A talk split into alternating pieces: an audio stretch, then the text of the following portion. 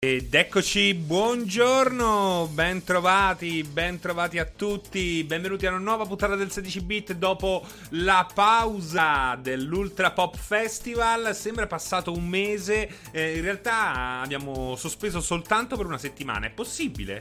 È possibile che per qualche motivo, forse la settimana precedente non l'avevo fatto di giovedì ma di martedì e questo ha eh, effettivamente allungato terribilmente i tempi tra un 16 bit e l'altro, ma tutto è tornato uh, così, uh, nella norma. Io sono spettinato, voi siete spettinati, uh, siamo in zona rossa ed eccoci qui, finalmente insieme, finalmente di nuovo insieme. Buonasera a tutti, Ciupitiella, Bistar, Generico, Raptusis, David Darsit che si abbona per il 52esimo mese consecutivo, praticamente un, un matrimonio, quello con Darsit e multiplayer. Escansibur, follemente scarmigliato come piace a noi. Se non ricordo male, dice Franci, ehm, lo avevi fatto doppio mercoledì e giovedì in occasione del barbecue dei server. Esatto, brava, bravissima, è vero. Grazie, grazie per eh, ricordarmi quello che è, quella che è la mia vita e che io dimentico ogni 5 giorni, quasi come i pesci rossi. Uh, siamo tutti spettinati. Ciao fra Google, bellissima compagnia mentre monto sedie.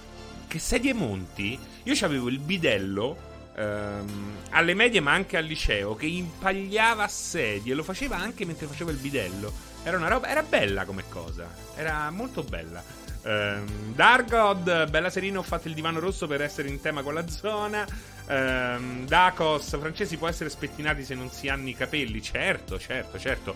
I pensieri possono essere spettinati. A volte eh, non è semplicemente solo una questione di eh, criniera o peluria varia. Alla fine, quando uno è spettinato, ha anche i pensieri spettinati. E quindi eh, puoi non essere spettinato letteralmente col capello eh, che va dove vuole lui, ma essere spettinato all'interno della scatola cranica cranica. Veramente dei capelli orrendi oggi, eh. Perché ho usato questo prodotto. Ho detto.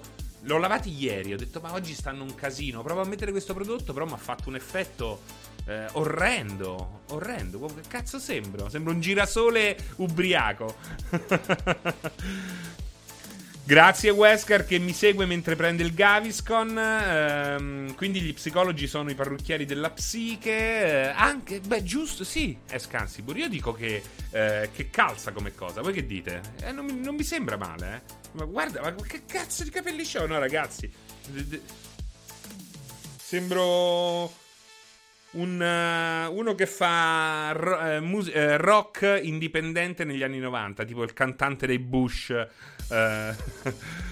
Ciao Francesco, anche con questi capelli wild sei stupendo. Non ti è mancata la pausa caffè stamattina? Lo sai, sì, il Fulugadalla. Ha detto, porca miseria, io sono pronto. Ciupitella, mi sto scompicciando. Io no. Eh, sembri un panzerotto con i capelli. Orrendo. Orrendo, perché dici, su questo panzerotto ci sono i capelli, non un capello. Sembri uno che ama creep, usa l'elastico. Eh, ma non è questione soltanto dell'Asia. Ancora comunque sono troppo. L'ho ritagliati, non vanno bene con. Uh, con l'elastico. Eh, chi prima beava davanti alla colonna sonora del 16 bit e chiedeva di chi fosse poi chi, chi, fosse il responsabile di queste musiche che oramai contraddistinguono il giovedì pomeriggio di multiplayer.it, vi mando il link in chat. È Manuel Lesso, il nostro DJ volante in corsia, che ha anche il suo canale Twitch. Parla anche di videogiochi, appassionato di videogiochi, ma su questo canale, diciamo, più che altro fa serate digitali, visto che non può più viaggiare, viaggiare nel mondo. Un saluto a Manuel Lesso, un grande ringraziamento per la colonna sonora del... No, Le, Manuel Lefont. eh sì, esatto, ste massoni. Potrebbe essere tranquillamente ribattezzato Manuel Lefont. Mm-mm. Hai visto come giammano a sinistra? Quello è Kenny, Kenny. Ma una ciuppitella ciuppitella no, no. Sotto richiesta queste cose, queste cose ciuppitella non avvengono mai, non avvengono mai. Il Fulucadalla su Twitch seguo qualche sua live, Manuel gasa parecchio. Il font o la font, lo sappiamo tutti, il font è utilizzato prevalentemente quando si parla di contesti digitali, la font invece è un rimasuglio della carta stampata che ai voi, ahimè, esiste ancora, quindi eh, il termine font al femminile eh, viene ancora, per esempio, utilizzata nelle copisterie, nelle stamperie, eccetera, eccetera, eccetera. Questi eh, ultimi dinosauri del Novecento. Fury Hope, Fra, dovrei fare un nuovo PC, mi consigli un periodo giusto per risparmiare qualcosa e fare un bel setup. Il problema Fury Hope è solo uno, la scheda video. Cioè, ormai un buon setup te lo fai. Il problema è poi trovare la scheda video. In questo momento, in questo momento è un momento bastardo vero. Perché le console nuova generazione non si trovano. Quando si trovano non c'è niente da giocarci dentro, sopra. Eh, e la stessa cosa avviene con le GPU del, eh, in ambito PC. Non le trovi, se le trovi costano il triplo. è una situazione brutta, brutta. È una situazione proprio spiacevole. Ci troviamo in una situazione spiacevole, ragazzi. Io mi riferisco sempre alla font, dice il cane di Fabio. 10 km di... Che, che, domanda è 10 km di corsa o corsa di 10 km? Ah, come è più giusto dirlo? Eh, credo che sia uguale. Cioè, uguale. Dipende da che forma vuoi dare alla, fa- alla frase, ma credo che vadano veramente bene uguali. Uh, ciao Marco Retto, ciao Williams P. Oh, ma Frankfurt dentro, sopra, sotto. non lo so che cosa stai dicendo. Uh, Watchmen, faccio lo stampatore e il grafico, ma è, dal, è, dalla scuola che non sento la font oltre che da te. Beh, perché magari siete degli stampatori e dei grafici di nuova generazione, Watchmen. Sei giovane. La font si dice, basta che vai a cercare, eh, come spegnere e spengere. Alla fine esistono entrambe le forme. Ciao Francesco, ma Morrowind non lo porti più? No, anche perché è stato un incubo portarlo perché è praticamente invisibile a OBS. Ho dovuto fare tutta una roba eh, delicatissima e poi oltretutto se fai alt tab per andare su OBS se, sai, se, hai uno schermo solo o eccetera eccetera eccetera perché può sempre ehm, servire quando streammi se fai al tab il gioco crasha è un incubo un incubo portarlo live direi che forse è stato così bello ricordarcelo ma per il momento lasciamolo nel cassetto almeno in streaming eh almeno in streaming poi il gioco è bellissimo e lo sappiamo la font delle notizie dagli affari è sempre la stessa. È sempre la stessa, è quella di tutto. La font, sai che cos'è la font? O il font è il carattere utilizzato. Ciao Williams, grazie, ti avevo già salutato ma ti ringrazio. Um, ciao NSR, dai, il prossimo fra è Godic 1, dato che compie 20 anni. Un saluto anche a Chupit. Fra Oddworld Soulstorm ti interessa eventuali aspettative o frega cazzi? Cioè, il problema di Oddworld, l'ho detto più e più volte negli ultimi eh, giorni, nelle ultime dirette, è che può anche essere il gioco migliore di tutti, di sempre. Il problema è che l'appeal sul pubblico di eh, il concept del character design, di tutto quello che è il pacchetto Oddworld, credo che non sia mai stato più basso di come è oggi. Quindi il problema di Oddworld è che semplicemente non ti fa venire voglia di giocarci. E questo è un grandissimo, un grandissimo problema. Avrei eh, sperato in un concetto un po' più eh, dinamico che riprendesse un po' alcune meccaniche di, eh, del Wrath Avete presente quello là un po' cowboy, sempre ambientato nello stesso universo, uscito inizialmente in esclusiva su 360. Um, ehm, Oddworld Adventure Wrath, mi pare si chiamasse. Uh, non ricordo. Comunque era molto bello. Dovevano riuscire a fare qualcosa di più accattivante. Qui c'è un problema proprio di appeal sul pubblico. È sotto, sotto zero.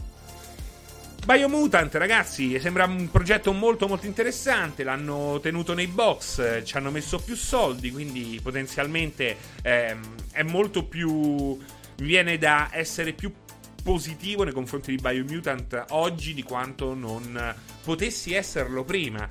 Però, punto interrogativo, non capisco perché veramente è uno di quei giochi, ecco, Biomutant è uno di quei giochi che, bam, ha colpito l'immaginario, ha, co- ha colpito un pubblico di massa. Oggi tanti parlano di Biomutant, anche se è una nuova IP, anche se eh, ha tutto da dimostrare, eppure ecco, l'esatto contrario di Oddworld, ehm, c'è interesse, c'è interesse... Ehm, voglio andare a vedere un attimo la locandina, forse è l'animale, ecco, bello, il character design eh, funziona. C'è stato anche che è andato molto bene, nonostante fosse uno strategico che di solito ehm, in certi ambiti non, non, fanno dei numeroni, è andato bene pure quello bellissimo, come si chiamava? Um, un Road 2 sempre con gli animali alla XCOM, al, con gli animali antropomorfi. Com'era? Uh, Mutant Year Zero, bravo Riccardino Fuffolo. Credo che sia questa roba qui che colpisca. L'animale ben concepito in forma umanoide è un concetto che ispira avventure. Eh? Road to Eden era, esatto. Non siete d'accordo? Potrebbe essere quello il fulcro.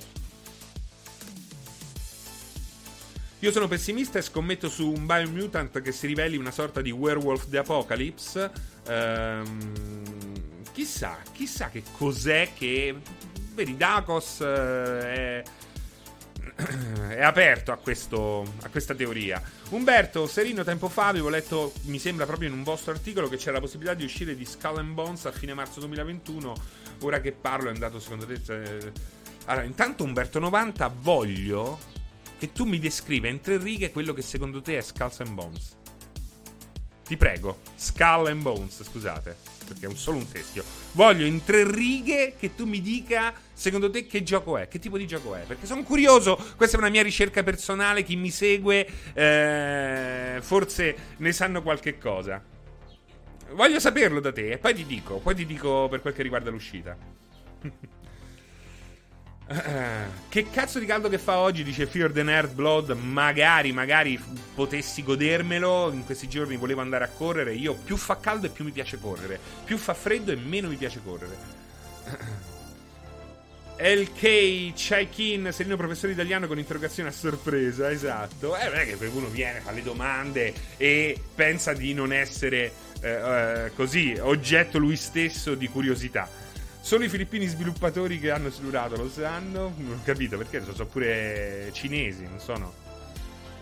Dacos, Skull and Bones, la mia impressione è che hanno preso la parte nella Valley strategica, hanno fatto un gioco intero. Eh... non, non risponde più, non risponde il nostro amico. che città è quella? È Saint-Denis, nel Le Moyne. Ubi Singapore lo sta facendo, saranno pirati veri gli sviluppatori. cretino, cretinetto. Danar, Peserino, in questi giorni sto giocando il gioco con la simulazione di battaglie navali migliori che esista, Pillars 2. Ehm...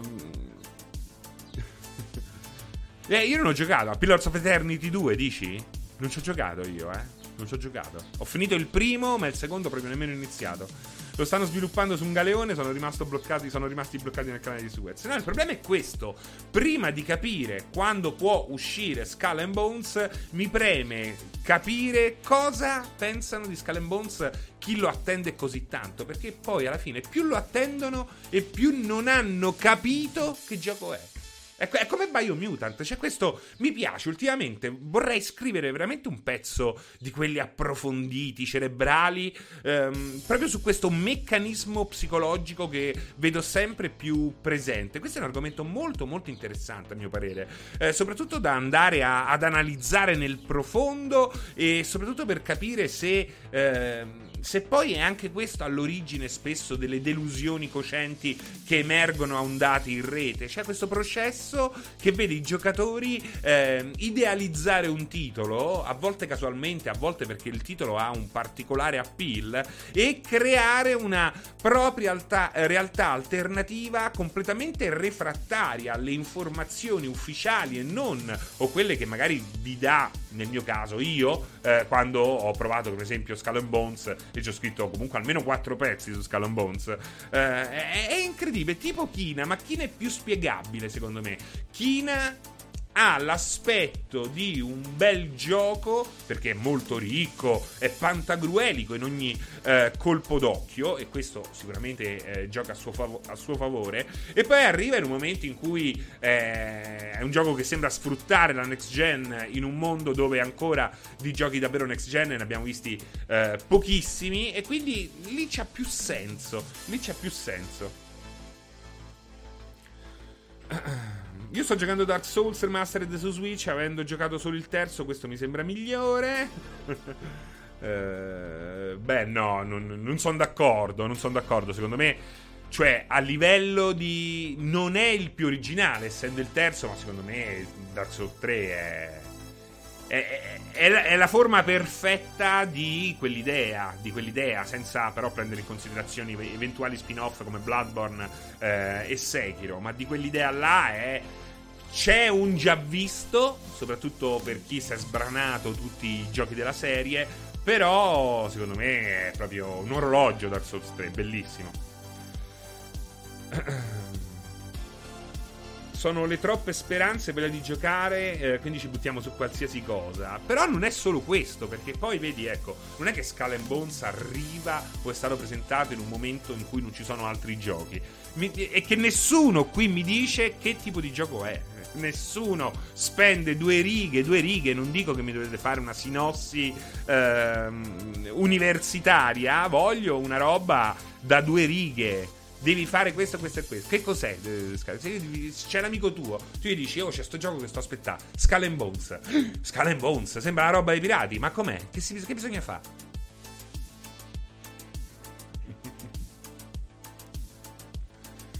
Ciao a tutti, buon pomeriggio. Ulisse The Traveler.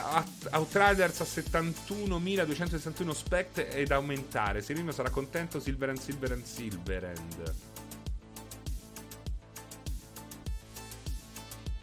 Ah, questo è uno di quelli che rosica. Non è non mi disse, non mi, di, non mi disse Ulisse che vieni qui, mi dici, oh, lo sai che c'ha 71.000 spettatori. Uh, Outriders non è un gioco uh, di poco conto come hai lasciato pensare te.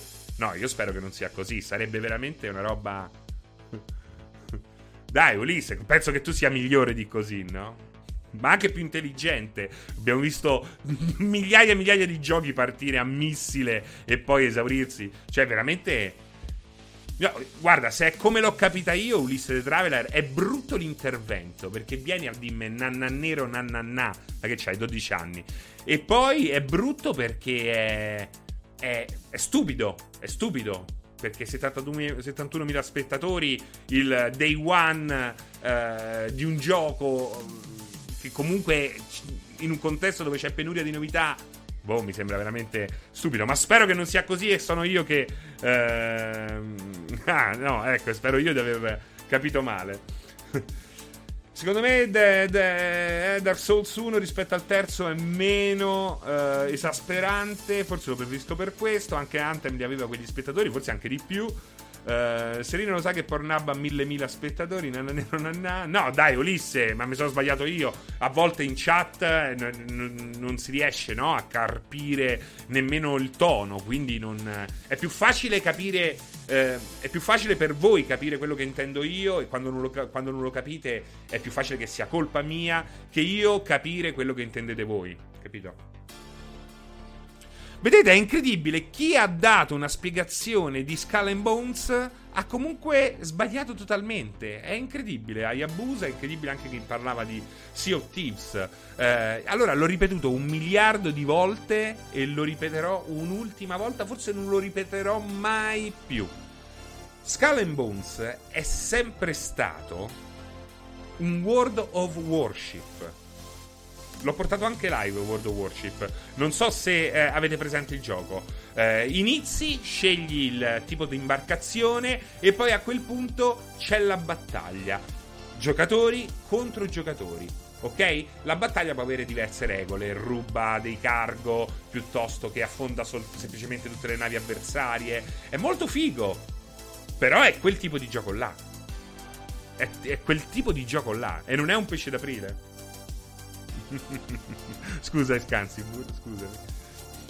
No, c- capito? Io non voglio dire che sia un flop o un possibile hit, una possibile hit, perché World of Warship comunque non è il titolo di punta di, di, di quel mondo lì, di quella casa lì, eh, però è un gioco che fa i suoi numeri, come World of Tanks.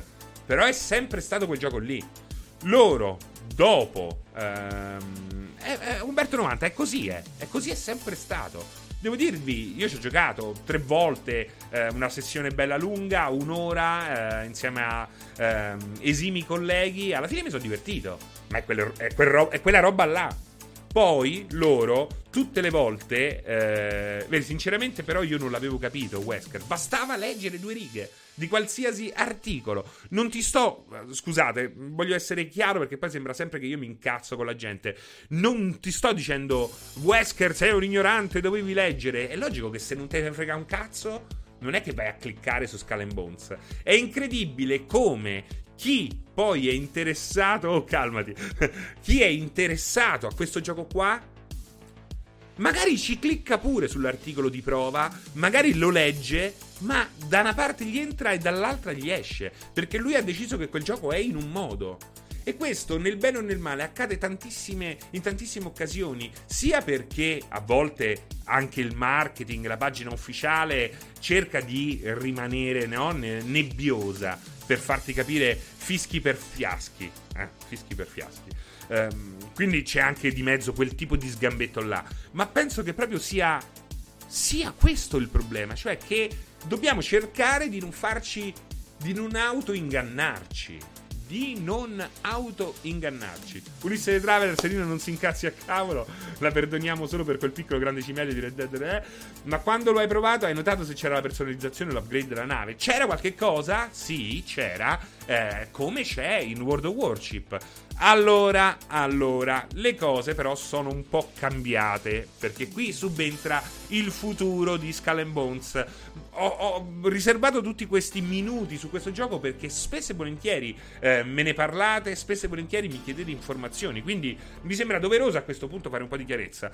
Tutte e tre le volte che l'abbiamo provato, eh, io prevalentemente alle tre, eh, ci veniva dato alla fine un, uh, un, sondaggio da compilare e poi uh, imbustare. Una sorta di feedback per gli sviluppatori su quella che era stata la nostra esperienza. Bevo un attimo.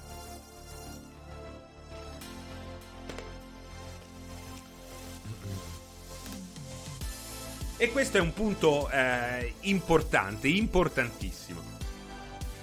Tra questi punti qua del sondaggio, spesso, ehm, sempre più spesso, andando avanti nel tempo e provando il gioco più volte, ehm, entravano più caselle che chiedevano di, ehm, di capire quale, quale, fosse la sensazione di chi aveva provato il gioco riguardo una possibile espansione del prodotto verso eh, altri generi. E naturalmente le ultime due volte vinse a mani basse eh, una modalità single player. Quindi, perché è stato posticipato e probabilmente verrà posticipato eh, ancora? Forse non per tantissimo, ma ancora una volta sì. Ehm, è perché comunque stanno creando un'infrastruttura che in qualche modo eh, aiuti il gioco a sopravvivere perché probabilmente così com'era, così come era stato pensato, uh, Skull Bones sarebbe durato veramente l'arco di un anno, probabilmente forse anche di meno.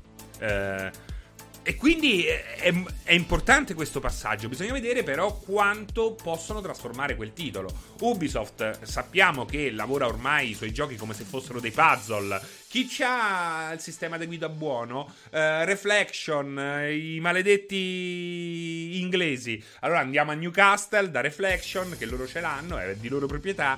Prendono quel modello e lo mettono nel gioco che serve. Come Watch Dogs, stessa cosa, eh? eh il modello di guida è fatto da Reflection, eh, che un tempo oltretutto era anche Atari, quelli di. Mm, di Stuntman, fantastico, quelli di, uh, dri- di uh, Driver, ecco, quelli di Driver anche.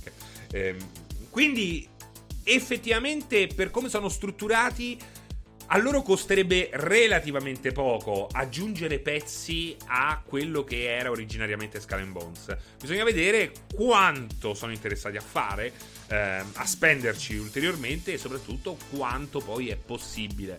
Ehm, permettere a tutti questi componenti di gioco, a questi eh, costole di gioco di interagire tra di loro in modo interessante e funzionale. Francesco organizza una sessione di gioco con Alessia. Che cosa? Fra, visto che eh, è gratis con uh, i Play at Home, volevo provare Subnautica, di cui ne parlano tutti bene, non ho ben capito che tipo di gioco è. Ne ho parlato anch'io eh, di recente, uno dei giochi più fighi tra quelli indipendenti, ehm, praticamente ti ritrovi con questo pod di sopravvivenza in questo mare alieno e devi sopravvi- sopravvivere e portare avanti anche eh, una trama molto molto ben fatta, un gioco di sopravvivenza, di esplorazione e di ottima trama. Eh, di science fiction, quindi è fantascienza di quelle vere. Bellissimo, magari eh, è, ver- è, veramente bello. Guarda, provalo, è gratuito, quindi non ti costa nulla e, e, secondo me alla fine ti divertirai, anche perché se non sei avvezzo un po' a questo tipo di giochi, magari eh, scoprirai un altro genere che non pensavi ti piacesse. Uh, teoricamente è.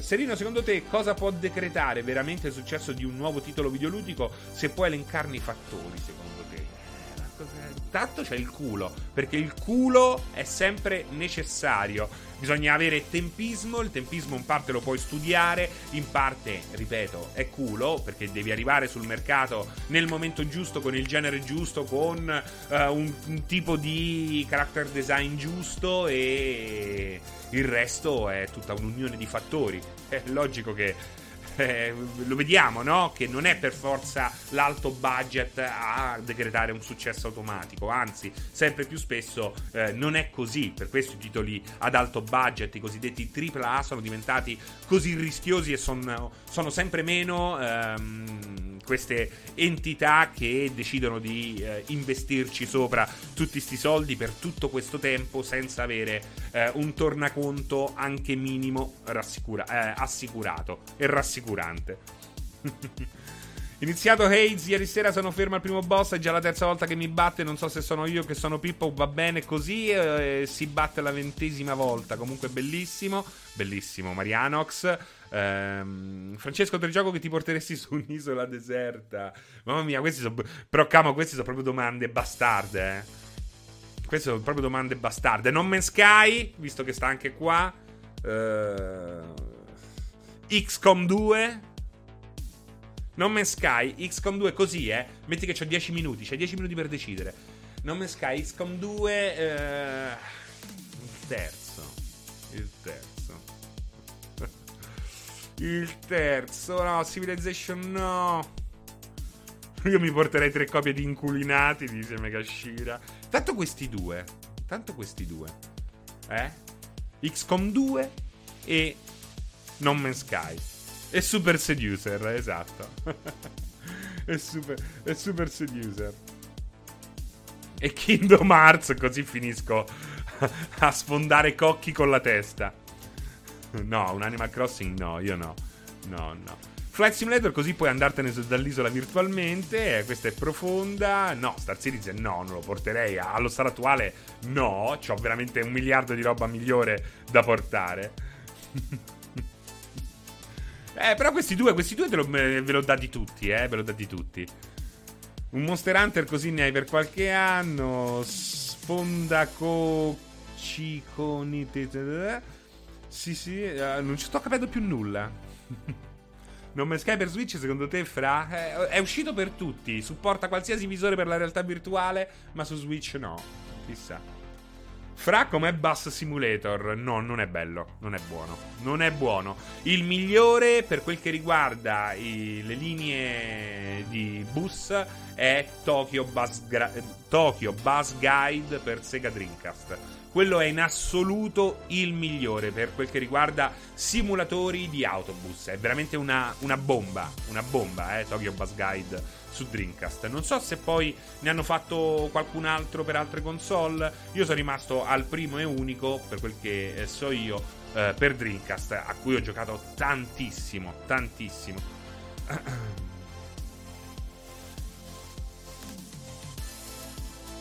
Hai già parlato di Dreams? Due giorni fa è uscito un articolo molto interessante di Kotaku. No, non ho parlato di Dreams. Eh. Intanto volevo parlare di Nome Sky Uh, ma no, ma parliamo pure di Dreams. Perché tanto alla fine non ho voglia di, pagni- non c'ho voglia di parlare di niente, ragazzi. Posso dire una cosa? È inutile che mi sto a inventare uh, idee, pareri e, e così e arg- su argomenti. Gli argomenti non ci sono. Non ci sono. Qui in realtà avevo messo Nome Sky. Mi sono già dimenticato. Quello che volevo dirci, dire a riguardo Non Me Sky. no, però invece al riguardo secondo, del secondo slot è interessante quello. È interessante perché ehm, volevo mettere l'approccio retro game di Sony all'approccio retro game di eh, Microsoft Parlando però di come poi alla fine l'importanza del retro gaming sia cambiata, un tempo accessorio assolutamente secondario, oggi a mio parere un... Uh, un optional che non è più un optional, anzi, dalla retrocompatibilità ormai eh, riusciamo a trarre proprio il futuro dell'hardware dedicato, delle console, che oramai, eh, e questo sì, lo avevo già accennato, eh, non possono più accontentarsi di essere architetture a tenuta stagna che cancellano tutto quello eh, che c'è prima. Non te lo puoi più permettere perché poi questo ha implicazioni molto molto importanti importanti anche sugli acquisti dei tuoi utenti. Oggi saresti molto meno invogliato ad acquistare qualcosa in digitale, ma anche un titolo indie che esiste solo in digitale, se ehm, comunque sai che più avanti potrai comunque, dovrai, dovrai comunque riacquistarlo. Ecco, il riacquistare ehm, ad libitum i titoli che ci piacciono è una roba che ehm, non ha più senso e che soprattutto molte persone eh, non vogliono più fare perché hanno visto che si può saltare questa procedura che, che effettivamente, come ho detto, non ha senso. Per riuscire a rendere questa roba qui ehm, davvero credibile, davvero funzionale, devi abbattere le pareti degli ecosistemi, eh, le pareti generazionali che suddividono ehm, le, le, la storia della console in tanti ecosistemi diversi. E questo vuol dire anche um, riportare dentro le vecchie console che per ovvie ragioni tecniche eh, non possono essere semplicemente... Um, emulate nel modo più veloce possibile perché avevano delle architetture particolari un tempo le console avevano delle, delle architetture eh, proprietarie erano diverse da qualsiasi altro device elettronico in circolazione e quello le rendeva uniche gli dava dei connotati, eh, dei punti di forza come dei punti deboli eh, unici. Per questo le console per molti negli anni 90 c'era questa diatriba, le console hanno un'anima, i computer no, Amiga no, eh, il PC no. Perché le, hanno un'anima le console? Perché hanno effettivamente una caratterizzazione tale da riuscirne a riconoscere i chip semplicemente guardando il modo in cui illuminano l'ambiente. Per esempio, questa è una cosa che eh, secondo me accadeva in modo particolare su PlayStation 3, che aveva sì dei limiti nella sua architettura interna, soprattutto nella gestione della, ehm, della memoria, RAM e non solo, ma aveva dei punti di forza nel suo chipset che rendeva particolarmente effica- efficaci alcuni effetti grafici, per esempio quelli eh, di luce, il particellare. Eh, è una ca- caratteristica che torna in tanti giochi esclusivi di PlayStation 3, per esempio. Eh, tutto questo ormai non avviene e oramai è, è, giusto ed è naturale eh, creare un ecosistema, dargli un hardware flagship, quindi il più importante, quello che eh, uno desidera di più, ma comunque eh, slegare l'hardware dall'ecosistema in modo che poi eh, PlayStation, come Xbox, come eh, Switch siano rappresentino un discorso che continua e non finisce ogni volta. Questo vuol dire avere accesso a tutti i giochi di, che, di quell'ecosistema in soldoni. Ed è esattamente quello che sta facendo a brutto muso Microsoft con risultati straordinari. Ed è assolutamente quello che non sta facendo e sta diventando sempre più grave questa situazione. Sony, abbiamo assistito alla, um, all'annuncio dell'imminente chiusura degli store PlayStation 3, um, PlayStation Vita e PSP. Eh, non ci sono sono però piani per conservare tutto quel ben di Dio ed è, una co- ed è una cosa assolutamente grave.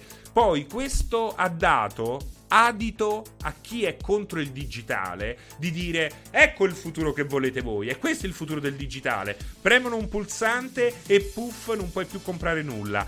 No ragazzi, no. Qui si capisce perché siete contro il digitale, perché in fondo non riuscite a guardare al di là del vostro naso. Questo quello che potrebbe succedere all'ecosistema Sony delle vecchie console PSP, PS3, PS Vita non è l'esempio dei limiti del digitale, è l'esempio di un cattivo uso della rivoluzione digitale ed è quello che sta facendo Sony. È quello che sta facendo Sony con l'ecosistema PlayStation.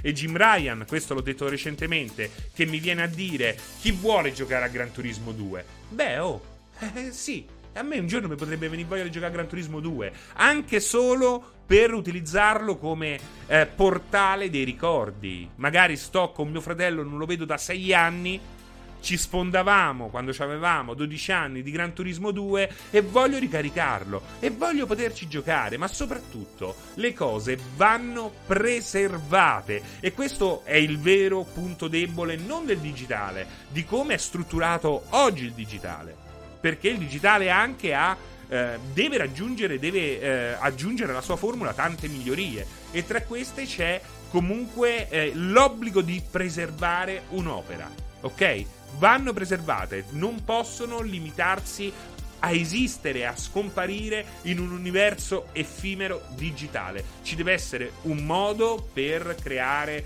non un cimitero, perché i giochi non muoiono mai, soprattutto quelli più moderni, ma un altarino che permetta di rimettere mani, le mani su ogni singolo eh, prodotto. PS3, non mi pare di aver mai detto PS4, se l'ho detto mi scuso, PS3, PSP e Vita però facciamo chiarezza, questo non vuol dire che se non avete comprato Uh, se avete comprato un gioco in digitale su PlayStation Vita, non vuol dire che chiuso lo store non potrete più scaricarlo. Potrete continuare a scaricare tutti i contenuti che avrete acquistato, ma non saranno più presenti, o meglio, funzionanti gli acquisti in app, le cosiddette microtransazioni o l'acquisto di beni in game, naturalmente, ehm, e non potrete più comprare nulla di nuovo. Tra l'altro avrete comunque accesso a tutti i titoli che avrete riscattato per PS3, PS Vita e PSP eh, dall'Instant Gaming Collection del, um, del PlayStation Plus. Mm-mm.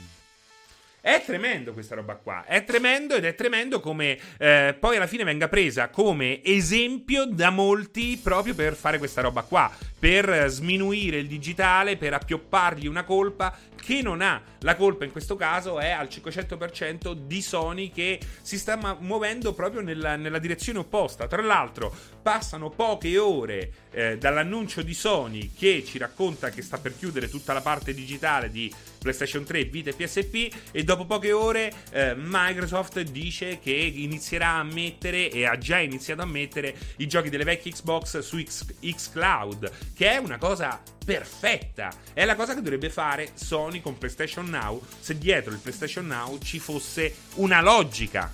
Perché la gestione del PlayStation Now al, al momento è veramente un, un, calderone dove ficcare roba ehm, senza senso, versioni all gen di, gioco, di, giochi che è possibile già trovare eh, rimasterizzati, eh, tutte queste robe qua, e pochissimi giochi eh, di, di, vecchio stampo, di, di, anni fa. E naturalmente non può oggi Sony non può più permettersi di dire chiudo gli store di PlayStation 3, PSP e Vita senza dire ma i titoli migliori di queste piattaforme, ma accontenterei per il momento anche solo dei titoli migliori saranno disponibili da domani in poi su PlayStation Now.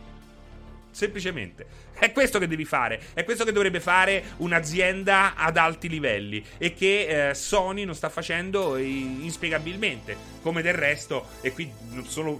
Non, giusto per non andare sempre solo eh, contro Sony, eh, anche Microsoft ha tanto da imparare, cioè una piattaforma come Steam che nasce e cresce ehm, fin da subito in un contesto digitale cioè, sta anni luce avanti. E a me non me ne frega niente ormai di quanto sei potente, dei teraflops non me ne è mai fregato nulla, nulla di nulla. Mi piace la console potente mi piace da morire. Però ormai non è solo quello, devi darmi anche altri servizi, devi darmi, garantirmi un, un, ecosistema digitale funzionale e al passo coi tempi. E in questo caso Microsoft sta mille anni avanti rispetto a Sony, ma sta comunque mille anni indietro rispetto a Steam.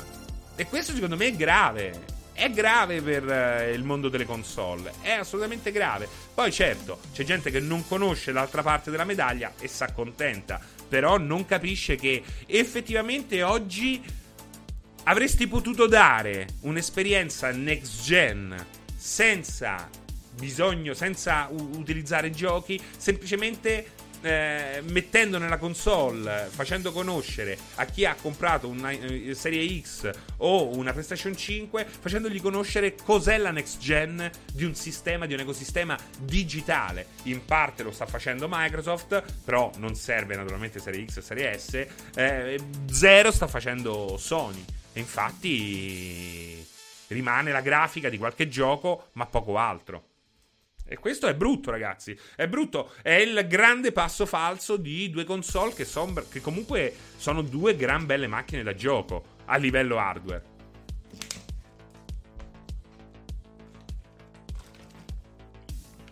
Quindi ecco, il secondo slot nella colonnina infame siamo riusciti un po' a, a trattarlo. Serino, preferisci la serie Shin Megami Tensei o Persona? Persona, assolutamente, assolutamente mille volte Persona. Però mi piace, eh, Shin Megami Tensei, anche se è un po' che non frequento. Sì, Nikos, lo faccio, lo farò, alla fine. A Qualunarius, vista la profondità della trama, comunque li puoi anche giocare slegati. A che cosa state, di che cosa state parlando, maledetti? È incredibile perché il 16-bit è l'unico programma su Twitch dove la gente si collega per parlare così tra loro. Parlano tra loro. A me mi tirano fuori. e questa è la cosa bella, capito? Una cosa che devo dire mi piace di questo programma, questa cosa che si è venuta a creare. Cioè, a voi non me ne frega niente di quello che io dica, anzi, sono anche fastidioso. Cioè, questa è una chat generica con uno stronzo che dice cazzata a ruota libera nel grande schermo. Davide Maus, esatto, io ti ascolto in muto.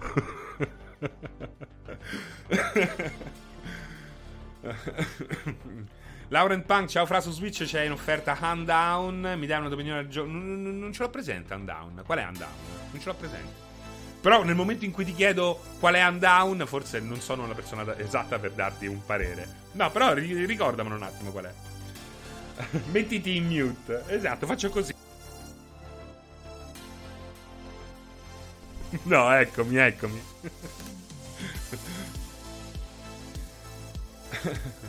Molto carino To The Moon, uh, Cesconix. Molto carino. Mauro Mina Power. Mauro Mina Power. Fra comunque sono in quella situazione dove non si sa cosa giocare. Mi tiri fuori uno dei tuoi consigli dal cilindro. Dimmi che brivido vuoi vivere e su che console vuoi viverlo. E poi ti do il consiglio. Però mi serve un'indicazione. Che esperienza vuoi, vuoi provare? In che momento vuoi giocarci? O puoi giocarci? Su quale piattaforma? Alessandrofu. Intanto, ciao Alessandrofu. No, non sono d'accordo che sia un periodo morto di uscite. No, no, no, non sono d'accordo. Abbiamo visto di meglio, ma ci sono un sacco di giochi. Ci sono un sacco di giochi. Il segreto, come al solito, è allargare i propri orizzonti. Quello il, il, il segreto. In realtà io, eh, cazzo, sto giocando come un matto questi giorni. Eh, diciamo nell'ultimo mese, ma facciamo anche negli ultimi due mesi eh, tra giochi aggiornati, giochi appena usciti, giochi da riscoprire. Porca miseria, secondo me no. Cioè, secondo me proprio no. Narita Boy, A-Train, Monster Hunter, cazzarola, già solo questi tre.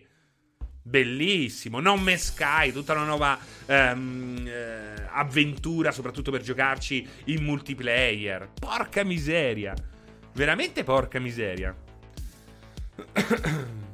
E già te ne ho detti 5 che portano via centinaia di ore. Se non sai cosa giocare, c'è una soluzione: attiva il Game Pass e ti sentirai seppellito da titoli. Bravo, Darsit, anche questo è vero. Uh, ma di A-Train ne hai già parlato oggi? L'hai menzionato? Guarda, uh, ne ho parlato. Allora, di A-Train ho fatto così. Di A-Train ho fatto questo. Um, ho scritto la recensione. Um, quando è? nell'ultimo 16 bit ne ho parlato. Ne ho parlato nell'ultimo 16 bit. E ho fatto una diretta sul mio canale personale perché non ho uh, avuto il coraggio di proporglielo a multiplayer. Però forse non sarebbe male portarlo anche su, su multiplayer. Eh? Narita è molto figo. Narita è molto figo. Ho fatto proprio una partita veloce e aspetto di giocarci uh, più avanti. Laurent Punk, gioco da pixel art a 16 bit ambientato in un contesto urbato ispirato agli anni 80, ma se non lo conosci eh, vale già una risposta come... Guarda, ce l'ho. Ce l'ho. Ce l'ho. Ce l'ho. Aspetta. Ce l'ho.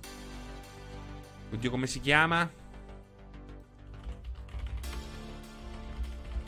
Oh mio Dio. Ah! Ah! Cazzarola. Dai, non mi. non, mi non mi viene il nome.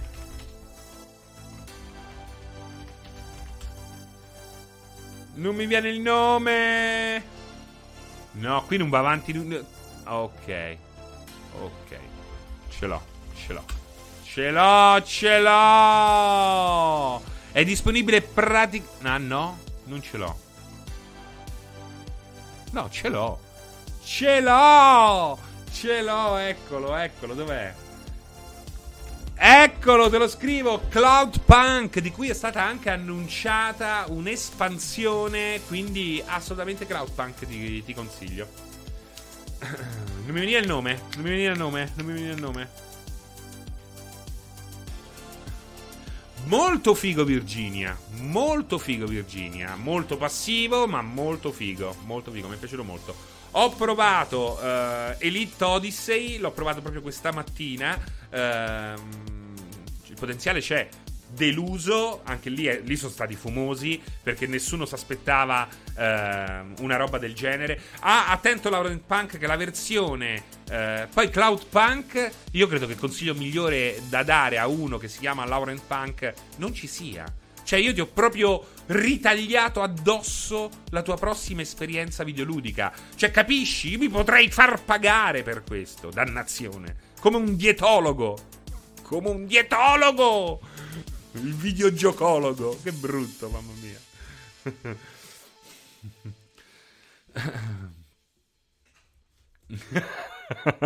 il canale di Fabio dice: Ormai il 16 bit è mezz'ora chiacchiere e l'altra mezz'ora si passa ad aiutare Serino a ricordare un gioco. esatto, a Qualunarius, ma tanto voi non ascoltate e, parliate, e parlate tra di voi. Firewatch, Firewatch non l'ho giocato in prima persona, l'ho visto un po'. Sembra molto bello, secondo me, considerando che il gioco è ridotto all'osso, lo devi sperimentare di persona. Devo vedere un po' questa roba qua.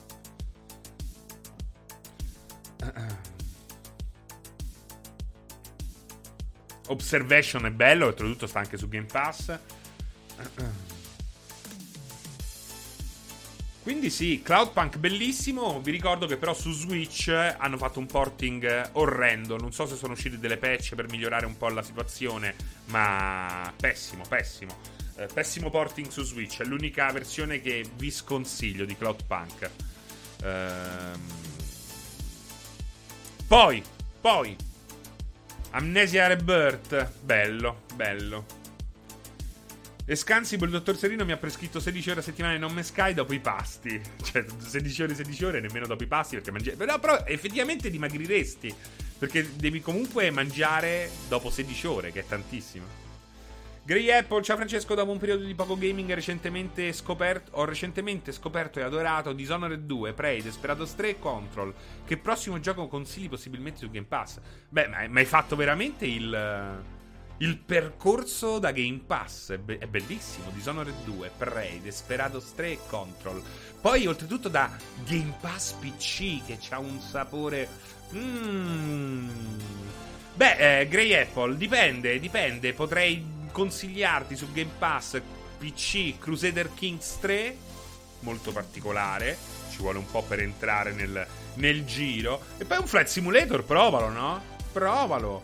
No, eh, sono, sono due cose totalmente diverse da quelle che hai giocato fino adesso. Observation anche ti potrei consigliare. Terzo gioco, tre giochi diversi, tre giochi diversi da quelli che hai giocato fino adesso. Figo? Bella domanda. perché comunque mi ha permesso di dare una bella risposta, a mio parere.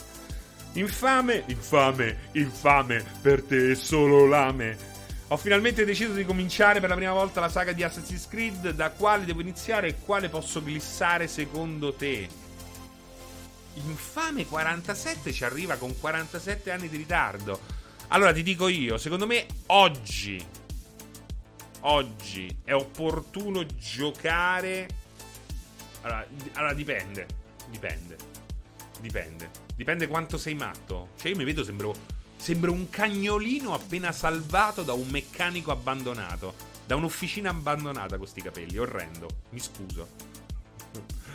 Eh, allora, eh, il discorso Assassin's Creed è complesso. È estremamente complesso. Perché c'è una parte. Secondo me.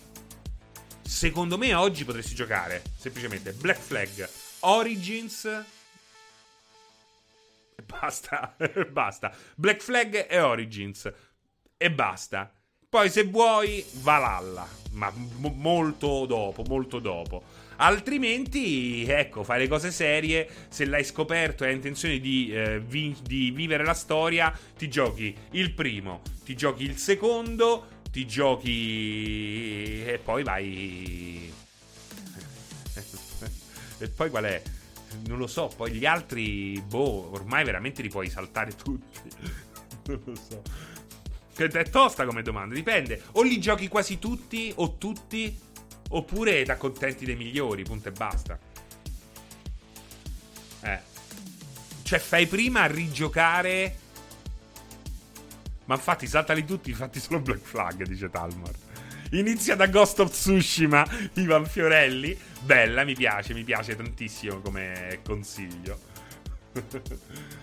E poi lascialo stare per sempre. No, eh, no, l'ombra di Mordor no, perché è infinito. È infinito nel vero senso della parola.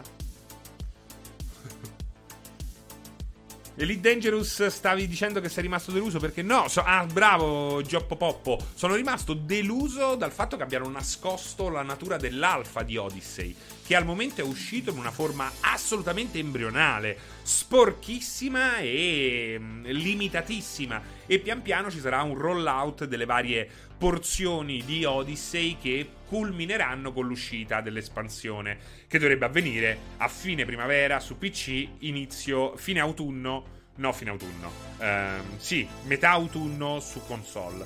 Ehm, però non erano stati chiari, quindi eh, è un peccato ritrovarsi a fare proprio da beta tester. Non mi aspettavo di dover fare da beta tester alla Star Citizen.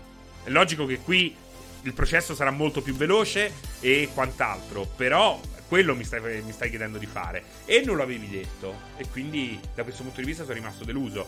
Al momento eh, è un alfa che cazzo volevi scusa? Eh beh, è BD ma eh, cioè è un alfa allora, parliamoci chiaro, BD Silma. Tramette ormai beta, alfa, non hanno più senso. Nel mondo dei videogiochi tutti chiamano qualsiasi cosa come vogliono loro. Cioè non è più rispettata sta roba qua.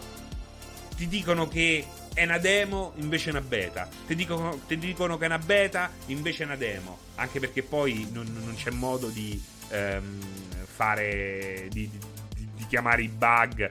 Cioè, non l'hanno detto, non l'hanno detto. E per come eh, era stato il lancio, soprattutto di Horizon, ci si aspettava magari un periodo di prova eh, per alcuni e poi invece ecco anche perché era stato incluso nell'edizione quella premium del pacchetto Odyssey. Come se ti dicessi oh mi partecipi a questa anteprima ed è un premio perché tu paghi per partecipare a quell'anteprima. Se vuoi partecipare ad Odyssey oggi in alfa paghi capito? non è che vengono selezionati i giocatori più attivi o chi ne fa richiesta paghi. Quindi se mi fai pagare, a quel punto dico, oh, vuol dire che questa è una roba comunque che sta lì lì per uscire, visto che deve uscire a fine primavera. Invece ti ritrovi davanti a una roba che è proprio un alfa, ma che più alfa non si può. E secondo me, considerando tutto quello che ho detto, c'è da rimanerne delusi. Questo non vuol dire che Odyssey, quando sarà completo, a breve, sarà deludente. Non vuol dire questo.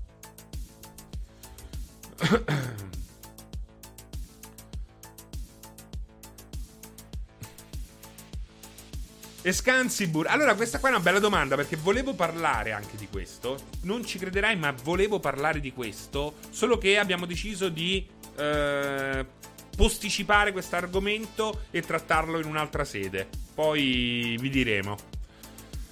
Uh, Gero, Seri sono i primissimi giochi. Ho ripreso a 30 anni dopo 15 senza giocare. Sto giocando con un mio carissimo amico Divinity Original Sin 2. Uh, entrambi su GeForce Now, visto che questo abbiamo. Che ci consigli come prossimo gioco da giocare insieme? Beh, tanto finito Original Sin 2 che è lunghissimo. E poi ne riparliamo. Eh? Bisogna vedere pure che cosa volete giocare, se volete un altro gioco di ruolo. Seri, cosa ne pensi dell'emulazione etica dei videogiochi? Uh, che intendi per emulazione etica? Non lo so. Serino mi consiglia Quiet Man a 3 euro? Assolutamente sì. A 3 euro? Assolutamente sì. Serino, qual è il segreto per arrivare a 40 anni come te? Fare tanto all'amore. Fare tanto all'amore, esatto, es- esatto. Uh,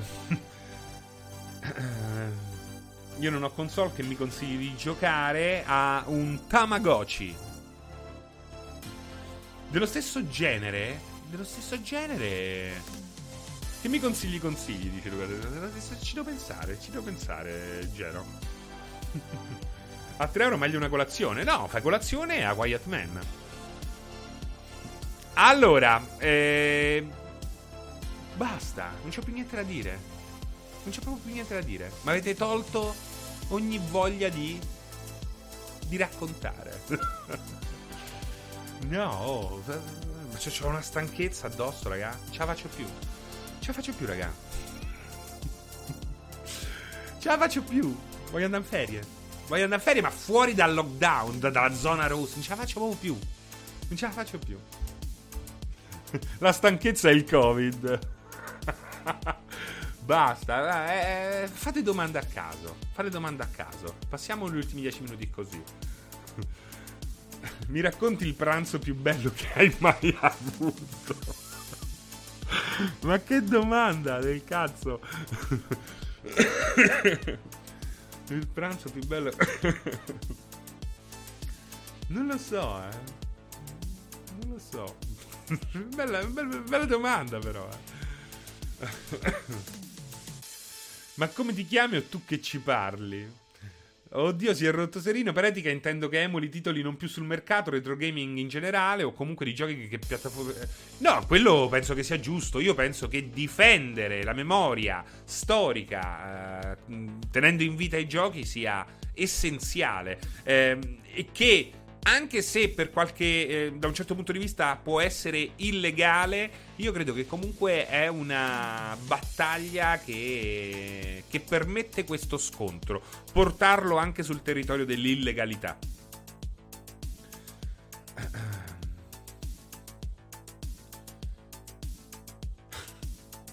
Che ve lo daresti a Outriders fino adesso?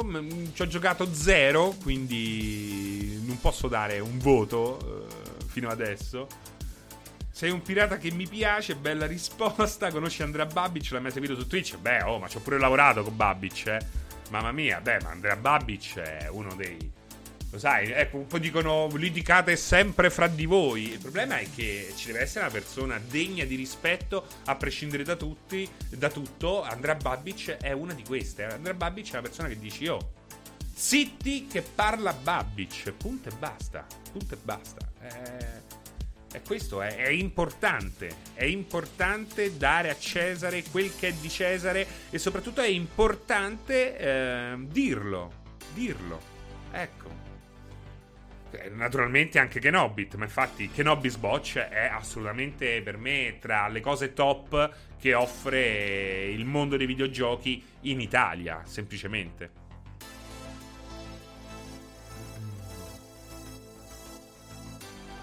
Formula 1 o cappelletti in brodo? Serena, come faccio a promuovere la mia app che notifica i restock di PS5 e Xbox a tutta Italia velocemente? Mi fa ridere questa cosa, Cesconix, perché la tua app vuole eh, mandare alert a tutta Italia in base alla disponibilità delle nuove console. Però non riesci a fare la stessa cosa con la tua app. cioè, per eh, avvertire le persone. Questo dovrebbe far pensare, Cesconix. Eh? Questo dovrebbe far pensare. Claudia, ma sì, Claudia, dai, quella con le ginocchia a punta, il naso quello un po' adunco.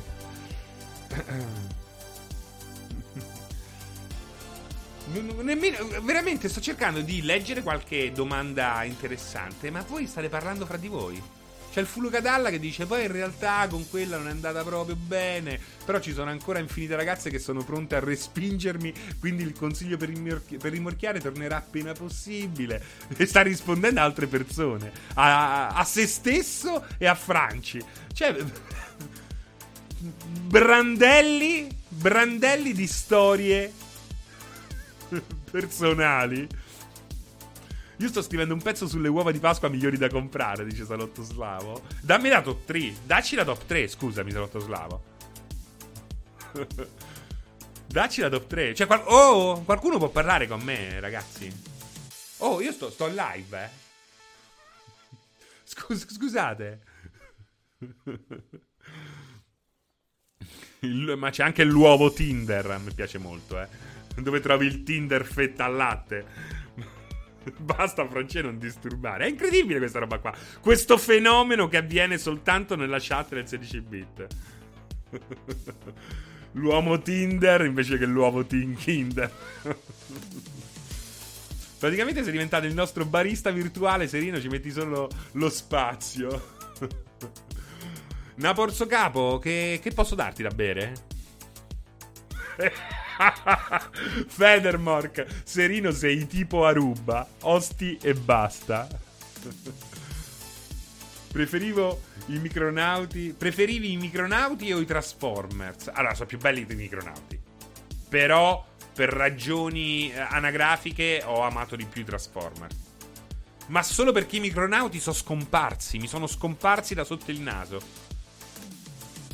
E il biondo me la so persa, quindi rifalla la domanda. Marco Pyro, Francesco me lo consigli Valhalla? Allora, Valhalla è un bel gioco, solo che dura il triplo di quanto dovrebbe durare. Se ti serve un gioco da portare a termine, no. Se ti serve un Valhalla che duri quanto hai voglia di giocarci, sì. Veramente questa è una gran bella risposta. Seri consigli per vincere l'imbarazzo derivante dal massaggio alla prostata del partner. Beh, ma se lei te lo fa, Geroti 90, perché dovresti avere imbarazzo? Eh? Magari potresti nasconderti il viso così, il sorrisino così.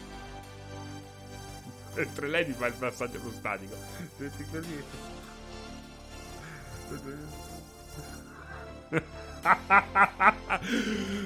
Perché non è che lei te lo chiede, no? Lo sa, ci prova. E tu fai.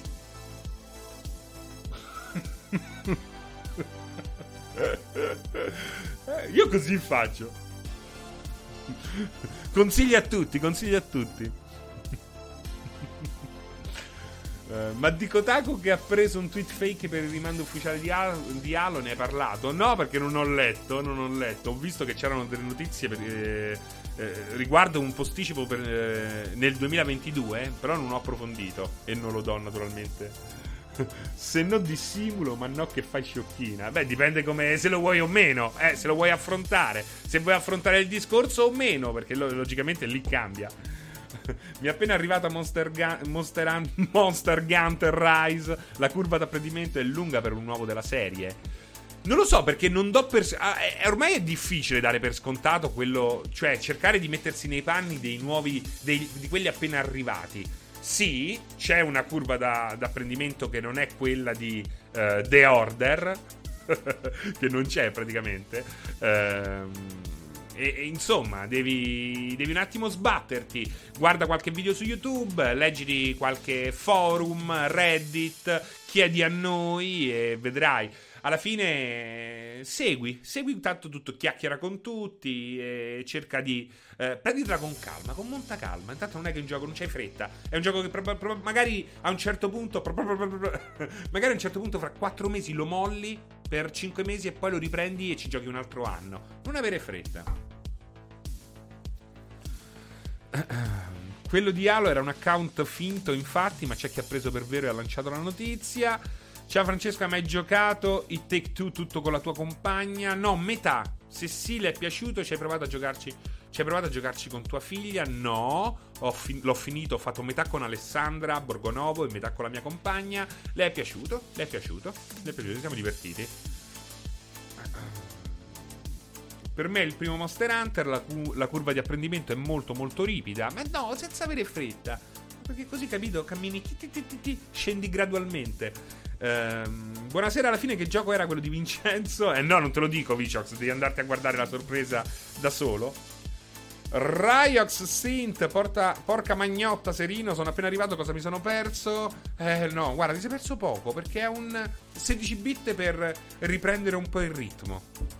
E, e soprattutto il 16 bit quello a un passo dalla morte. Mia, no del 16 bit. Salotto è il mio nono Monster Hunter. Franci, ecco, giochi da giocare col proprio compagno su Xbox, Xbox Serie X o Play 5. It Takes Two? Uh, Stardew Valley, non ho ancora provato la coop, però è uscita. Non so com'è. Eh, Overcook, vabbè, Overcook è bellissimo, è bellissimo, con figli, compagni e amici. Overcook non deve veramente mai mancare all'interno di un hard disk.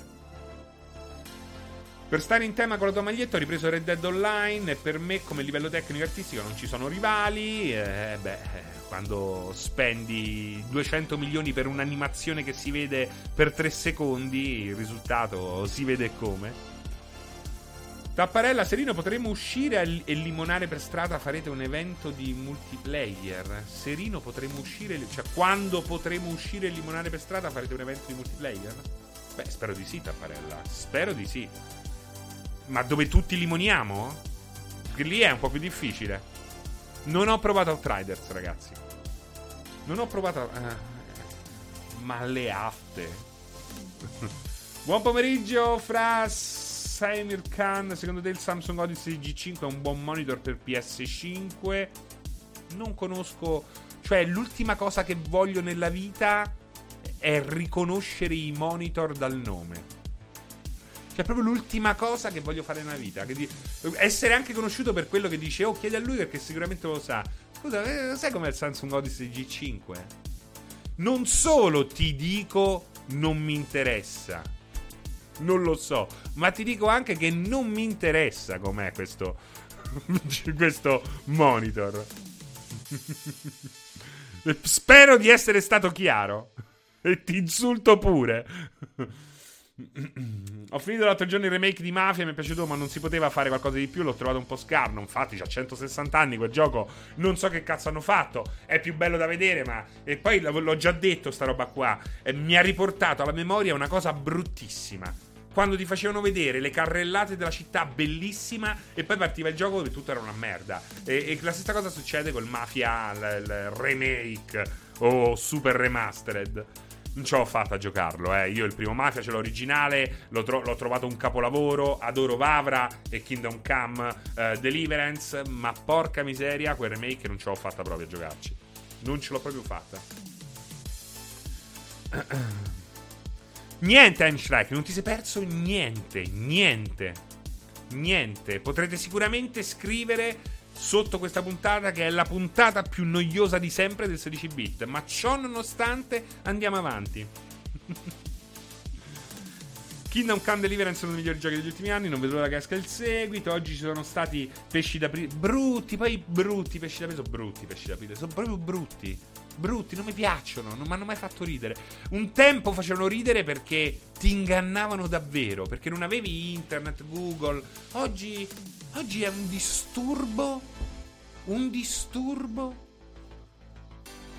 Quelli di Google erano belli, com'erano quelli di Google? Ti, facevano, ti, ti indirizzavano su un'altra pagina. Dai, alcuni sono stati simpatici, tipo Pokémon su Google Earth. No. Come il napalm. Forse sta invecchiando. Non mi sono mai piaciuti. Mi so detto, mi piacevano già quelli. Non mi piacciono. Il pesce d'aprile nell'informazione. Non ne vado pazzo. Non mi piace. Cioè, magari alcuni mi possono piacere, ma non devono essere legati all'informazione. Non mi piace. Ecco, Monster. Ehm, Monkey Island 3 nello spazio di The Game Machine. Quello fu un apice quello mi piaceva. Ma poi dopo, cioè, non vedo perché. Non è che Repubblica, per esempio, si mette a fare il pesce d'aprile. C'è stato un periodo che lo facevano, ma è brutto proprio. È, è giusto che abbiano smesso. Su Google il primo aprile trovi solo porno qualunque cosa cerchi. Dovrebbe essere così tutto l'anno.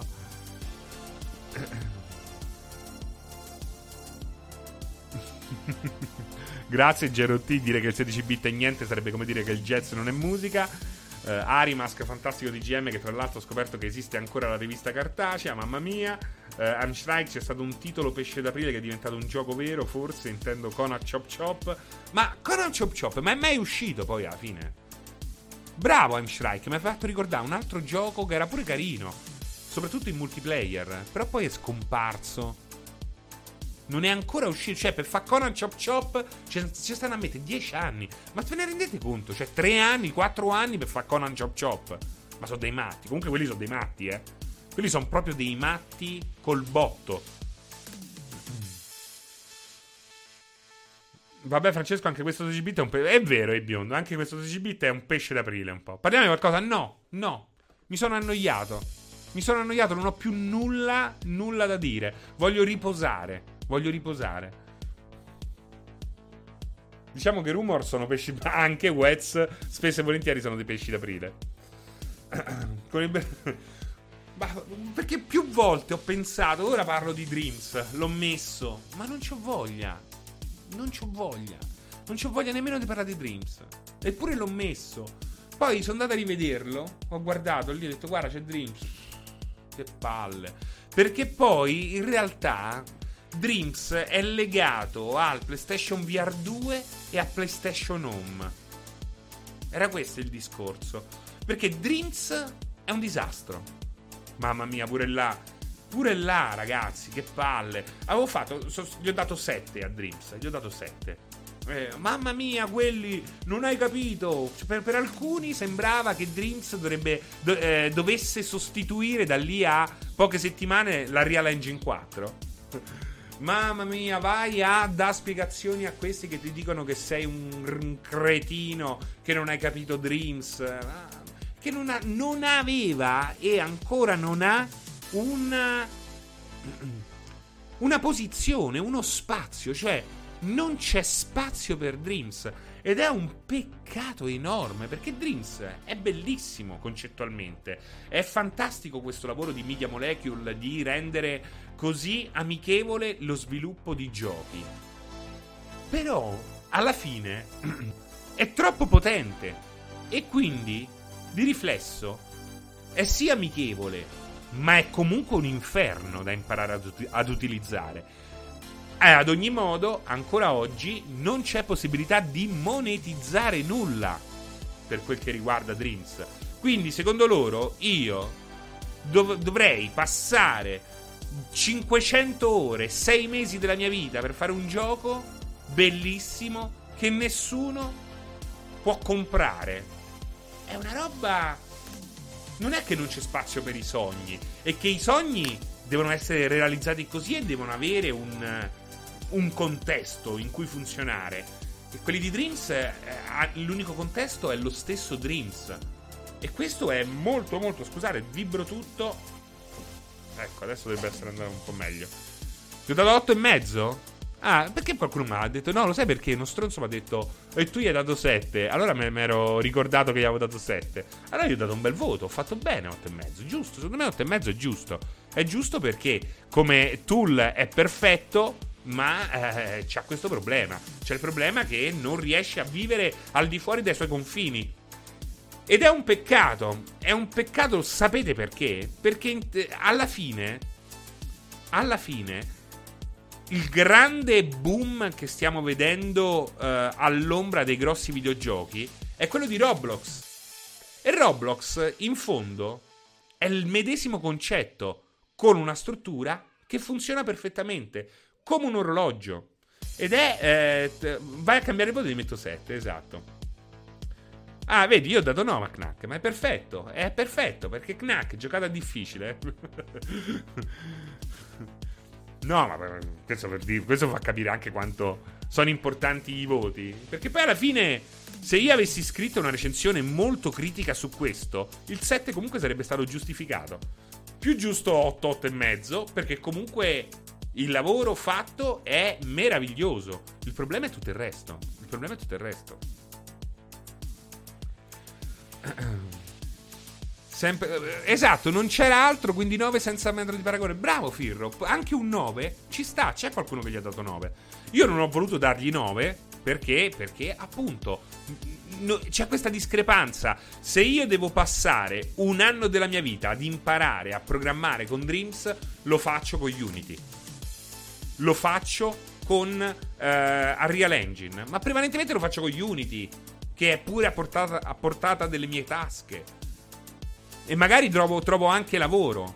È quello il, il problema di Dreams, che oltretutto non permette in nessun modo di monetizzare. Cioè, se io volessi, non so a un certo punto se sono riusciti comunque, cioè, Dreams è figo perché magari puoi creare un'animazione video per il tuo canale. E inizialmente non era possibile nemmeno utilizzare quella roba lì. Così come vuoi. Poi, dopo, se non sbaglio, da questo punto di vista, hanno fatto un uh, salto in avanti, che però comunque è minuscolo. Ed è incredibile che il grande eh, player in crescita sia essenzialmente Dreams che ha capito come monetizzare, come far monetizzare i creatori. Perché se non. Cioè, eh, un conto è creare un livello di Trials Revolution, ci metto mezz'ora, un'ora, cinque ore. Rientra comunque nel, nel lobby, nell'hobbistica. Un conto invece è farlo con Dreams, dove a un certo punto per emergere devi sfiorare un certo tipo di professionismo, quello più basilare, ma comunque lo devi sfiorare. Ma senza guadagnarci una lira, soltanto una pacca sulle spalle, ma io dico, ma chitese, dicevano una volta, no? Ma chitese. E quello è il punto. E quello è il punto.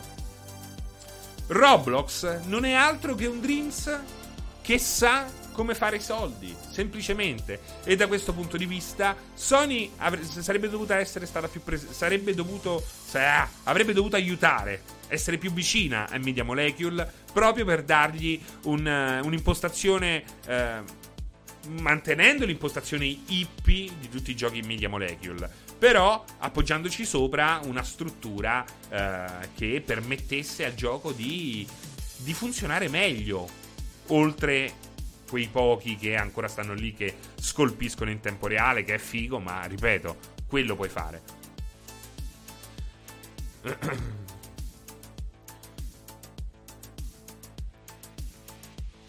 Che cosa? Non ho capito. Uh, boh, me ne vo. Un'ultima curiosità, ma chi è che parla? Ragazzi, Unity è più semplice di Dreams, fidatevi di me, dovete fare eh, un piccolo sforzo all'inizio, ma poi è tutto mille volte più semplice. Diffidate di chi dice che Dreams dovrebbe andare su PC. Perché lì c'è un altro problema, Vitbull. C'è un altro problema. Intanto c'è Roblox. Perché per fare una cosa semplice non c'è niente di più veloce. E rischi pure di farci dulire. Ma poi eh, c'è questo grandissimo problema. Il fatto è che un conto sono i livelli di Little Big Planet. Che ci sta, no? Che utilizzi il pad con tutti i suoi limiti. Ma se tu metti Dreams col mouse e tastiera, per, perdi totalmente la gamification dello sviluppo. Che è quello che vuole fare il, il gioco. L'obiettivo di Dreams è quello di eh, gamificare lo sviluppo del videogioco. Nel momento in cui lo spogli della gamific- gamificazione che in parte si appoggia sull'uso del pad piuttosto che di tavolette eh, grafiche, mouse e tastiera, vai a perdere almeno il 40% della forza di Dreams. Perché capisci che il Dreams, come è stato fino adesso, è una roba che è come ehm, salire le scale con un macigno sulle spalle. È un handicap più che. Cioè, è, è, talmente, è, tr- è talmente troppo complesso per essere un gioca di, un sviluppa divertendoti che eh, alla fine subisci più i suoi limiti che, le, che i innegabili, le sue innegabili potenzialità. Capito qual è il concetto? ed è un uh, ed è una ro- è il grosso scivolone di Dreams che in qualche modo um, gli ho fatto pagare in sede di review che mi è dispiaciuto che altri non abbiano fatto, non abbiano visto questa roba qua, perché eh, dà il via a, una, a un'eccitazione che poi porterà inevitabilmente eh, a una delusione, perché se in un, gioco, in un gioco così, in un prodotto così, se non funziona eh, se non monta la curiosità e la creatività, si, si affloscia. È come avere i server eh, vuoti di Call of Duty. Giusto ex- Exclusive for Beast. È molto bella questa roba qua. È molto bella. Impari disimparando. È quello il punto. Talmor, io sono uno sviluppatore, non ci si diverte mai a sviluppare, si bestemmia solo tantissimo. Uh, mi manda a male l'animazione della colonnina che è leggermente fuori tempo rispetto alla musica. è vero. Risca il druido, benvenuto Risca, benvenuto, benvenuto sul canale di multiplayer. Se ti piace, cuoricino viola e poi ci si rivede quando vuoi. Uh, ma quanto ti senti Dio quando le cose funzionano? Parlano, parlano naturalmente tra di loro. Uh, tu devi sapere questo, Risca, il druido. Visto che sei appena arrivato, devi sapere questo. Io sono un disturbo. Durante il 16 bit la gente si collega per chattare tra di loro. Loro chattano tra di loro. Io parlo e nessuno mi ascolta. È così. Quindi divertiti con tutti gli altri. Se ogni tanto mi saluti, mi fai una domanda, è un format nuovo. Ma chi è questo cagnolino salvato da un meccanico di un'officina di espresso?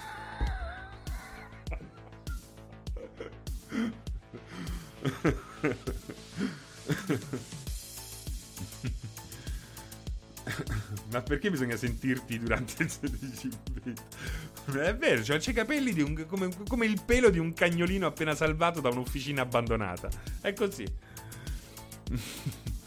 Dark God, anch'io sono sviluppatore dopo 8-10 di lavoro al PC non me la, me la, sogno proprio di mettermi a sviluppare su Drisa. Beh, logico però Dark God, eh, se fai quello di lavoro è logico che la situazione è diversa, no? Dreams è simile RPG Maker, però RPG Maker fai quello. Cioè, fai quello. È molto più facile RPG Maker. Bravo. Però è più facile RPG Maker, riesce a essere bilanciato. È una roba, cioè RPG Maker tu lo installi, perdi quelle due giornate per capirci qualche cosa, mouse e tastiera, te sfondi e dici mamma mia adesso mi diverto faccio una cazzata faccio gioco di ruolo in 5 minuti la faccio devi naturalmente avere il processo creativo scrivere eh, programmare lì quel minimo in maniera visiva quindi non scrivendo linee di codice però c'è un po' di sbattimento da fare però rientra in quello sbattimento che sei comunque dici ma sì lo faccio cazzo mi diverto così Invece Dreams va oltre, va oltre. Ed è un peccato perché un Dreams eh, legato a Roblox, Robloxi, Robloxizzato. Ecco, un Dreams Robloxizzato e inserito all'interno di un PlayStation Home 2.0 sarebbero secondo me una roba straordinaria per il PlayStation VR 2. Cioè, secondo me oggi Sony, anche qui, non devi semplicemente lanciare un visore migliore del precedente. Lo sanno tutti che è migliore. Sono passati gli anni che sono passati, la concorrenza è andata avanti ehm, mille anni. Lo sappiamo tutti che PlayStation VR sarà migliore del PlayStation VR precedente. Però serve un'idea in più. Oltretutto, se mi vuoi sfidare ehm, Facebook con Oculus, che a breve comunque vedrà l'arrivo di Facebook in VR, che è una cosa, ragazzi che unita al Quest non va assolutamente sottovalutata.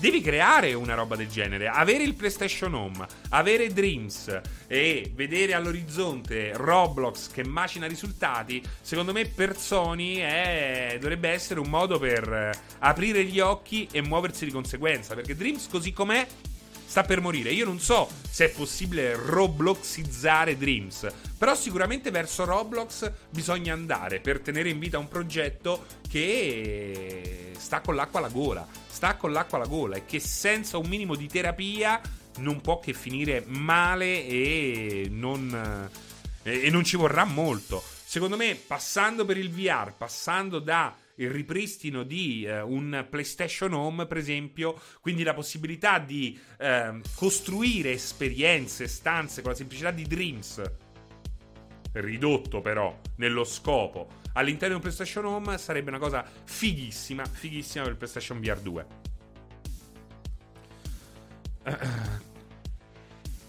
Comunque, Outriders su serie S rispetto alla beta non ha più drop di FPS, ci fa sapere Simuz. Grazie.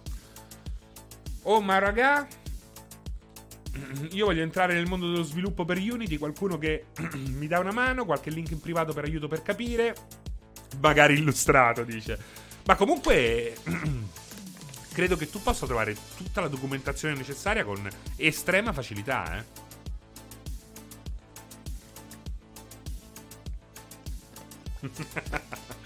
Gabbit Walker, Francesco, scusa, puoi abbassare la voce che non si sente la musica?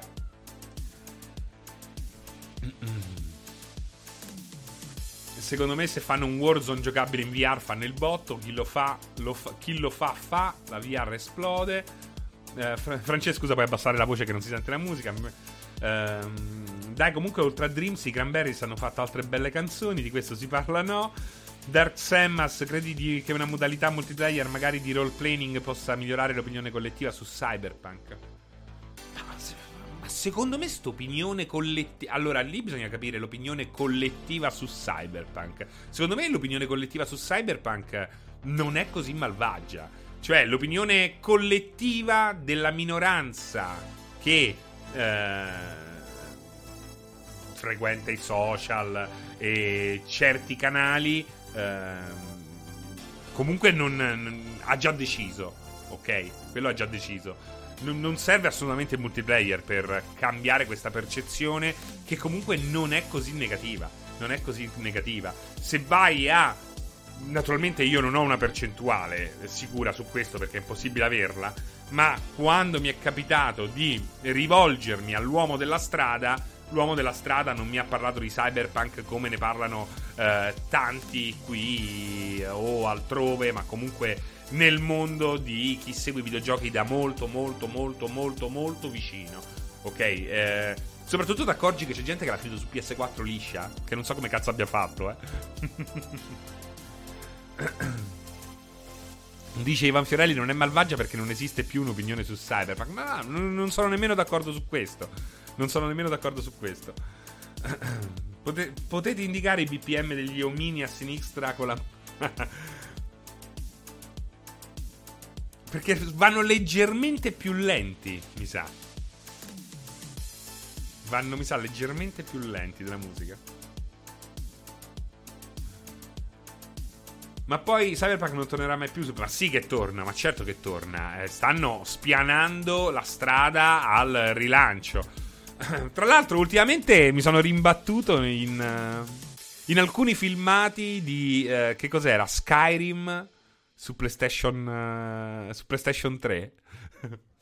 e fa molto ridere. Fa molto ridere perché gira peggio di quanto gira Cyberpunk. A conferma di quello che dicevo. Cioè, aveva dei blocchi di lag ogni 3 secondi, si fermava per 5 secondi. Ogni 3 secondi si fermava per 5 secondi. Parlo di Skyrim al lancio PlayStation 3. Gioco che oggi è riconosciuto come uno dei. Eh, de, delle colonne portanti del genere dei giochi di ruolo. Quando è uscito su PlayStation 3 aveva del, eh, un lag che lo rendeva praticamente ingiocabile. E se toccavi l'acqua, crashava. Quindi fa- fate voi. Fate voi. Semplicemente fate voi. Vedete? E, e, e, provate a dire la stessa cosa di, di Skyrim oggi. Eh? Nessuno ha un'opinione su Skyrim. Nessuno uh, è più interessato a Skyrim. Ha venduto 50 milioni di copie. ha venduto 50 milioni di copie. E passa, e passa. Il gioco più remunerativo della storia Bethesda. Che all'uscita su PlayStation 3 era praticamente ingiocabile. Vedi, è, una questione di. Eh, sono tante cose, sono tante cose messe insieme. Dove c'è naturalmente in mezzo anche la, la quintalata di errori commessa da CD Projekt. Comunque, un cagnolino salvato dal meccanico che sta diventando sempre più basso. Mi sto afflosciando, ragazzi.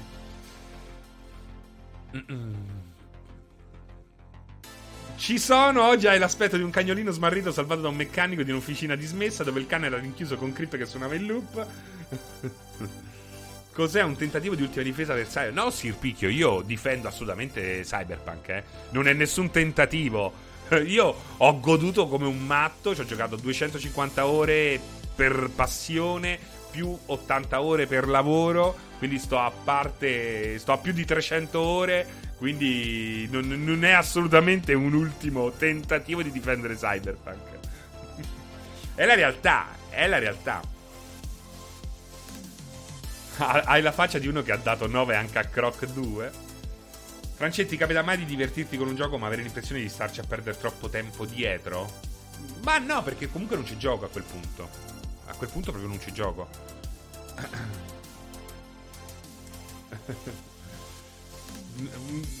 Quello secondo me è importante. Milanor che si abbona, grazie, grazie. Serino Cagnolino, che ne pensi delle strategie future di CD Projekt? L'ho messa CD Projekt, ne volevo parlare, poi mi ha annoiato pure quello come argomento. Mi ha annoiato pure quello come argomento.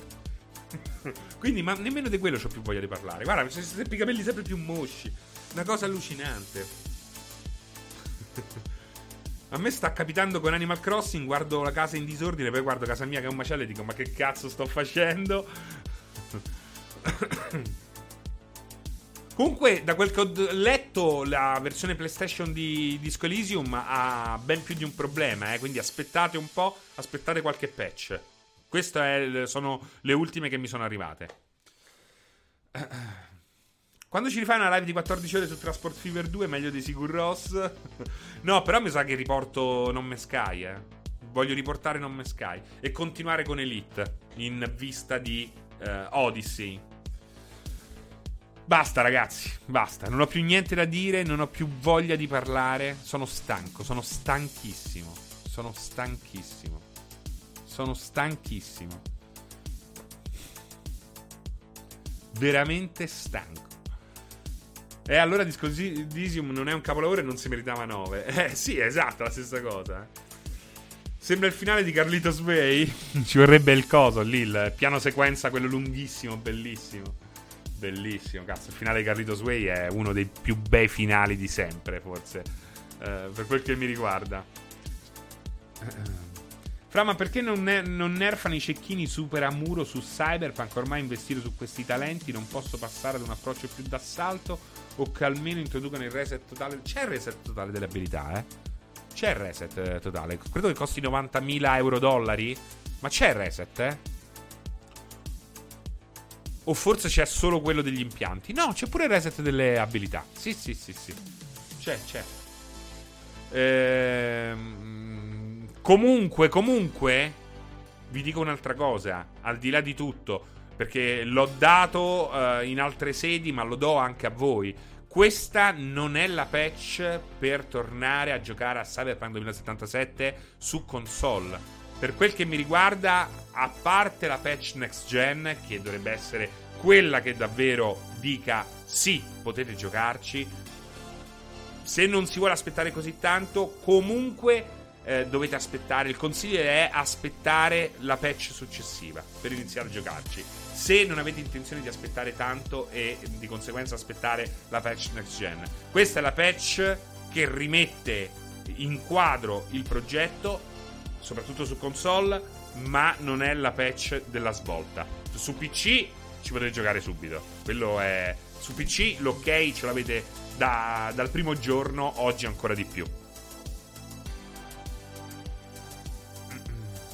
Non lo so con l'ultima patch, però non è tanto come gira, è quel che è stato ehm, così perfezionato che non è ancora abbastanza. In effetti quella è una cazzata che, ho dovuto forzare a non usare, che se no fa diventare tutti rossi e visibili attraverso i muri, scovandoli con le telecamere, poi li fai tutti da dietro un angolo, però semplicemente ho deciso di non usarla per rovinarmi il gioco. Che poi io questa roba qua del cecchino proprio non l'ho proprio uh, utilizzata. È la patch per vedere che ci stanno ancora lavorando, dice Frankfurt. Pre-patch lo abbiamo disinstallato aspettando la patch next gen. Sì, sì, ma intanto è quella che va aspettare. Cioè, la versione PS4, PS5, Xbox Series è ancora. Secondo me, è, secondo me, l'errore più grande che hanno fatto. Non uscire subito con una versione next gen. È proprio in assoluto la cosa peggiore di tutte. Peggiore di tutte. È la Patch Adams questa, esatto, quella che cura più che altro il buon umore. no, ragazzi, è una patch della Madonna. È una patch. È la patch che avrei voluto come prima patch. Quelle erano quelle da Patch Adams. Questa è già una bella defibrillata, ecco, al, al corpo di Cyberpunk. Però il gen non c'è patch che tenga. Cioè, un gioco che te, te, lo trasforma. Il fatto è che. Cioè, secondo me, lasciare perdere sul gen. È proprio lasciare, lasciare perdere. Cioè, almeno che non volete proprio. Vi basta quel tipo di grafica. Cioè, il problema è che quel gioco non diventerà un altro gioco su next gen. Su all gen, scusate. Eh. E comunque c'è gente che l'ha finito.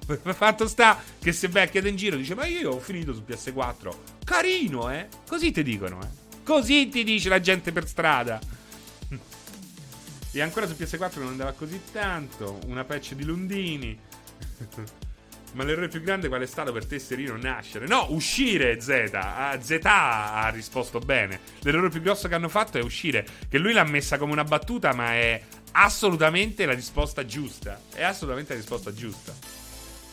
Su Stadia è molto buono, ma la versione cloud migliore è GeForce Now perché la versione PC e la versione PC è veramente eh, al di là dei problemi di formattazione delle meccaniche eh, che abbiamo problema che abbiamo visto in tanti altri giochi di ruolo usciti, quindi non è una prima volta e che comunque eh, la stanno praticamente ormai è quasi messo non dico in regola perfettamente al 100%, ma quasi con quest'ultima patch.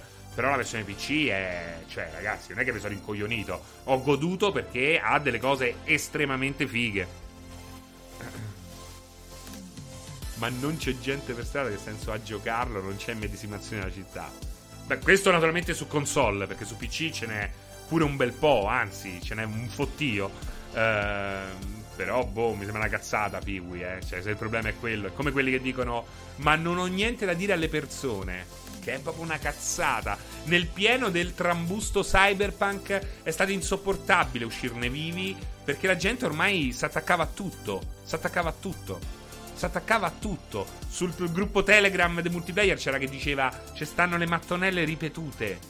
Per prendere in giro per attaccare il prodotto. Cioè, ribattezzato subito il piastrellista quello. Eh, eh, tremendo, tremendo. non c'è gente per strada. Ma che vuol dire non c'è gente per strada? Tanti giochi non hanno gente per strada, soprattutto in versione eh, all gen o di vecchi giochi.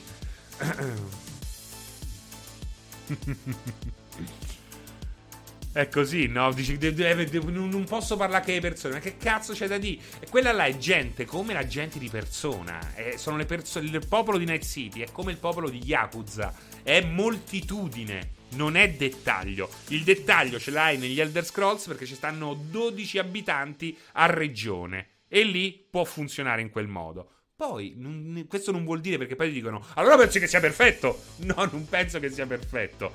Però, semplicemente ti sto dicendo che tipo di funzione ha un elemento in un gioco, come Cyberpunk e in altri giochi, Yakuza e Persona, per esempio.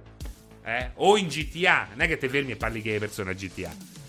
Ah, è figo il Red Dead che puoi salutare e creare delle situazioni dinamiche utilizzando l'emoticon di Arthur Morgan. Quello è molto figo, anzi avrei voluto eh, un passo ulteriore perché mi ha ricordato poi... Ehm, mi ha ricordato il, il, il, un approccio embrionale di una roba che io ho sempre, sempre amato, che è il sistema di interazione con gli NPC di Fable, soprattutto in Fable 2, che secondo me quello è una roba meravigliosa, meravigliosa, perché in un contesto del genere non serve che quello mi dica nomi, cognomi, esprima un parere, lì riduci tutto a... Um, ha delle emoticon che riescono a interagire tra di loro e vanno a, um, a plasmare un'intelligenza artificiale. Più ci stai lontano, meno interazioni hai con quell'intelligenza artificiale, più questa ritorna alla sua forma uh, originaria. Geniale, straordinario. È la cosa più bella, secondo me, di Fable 2.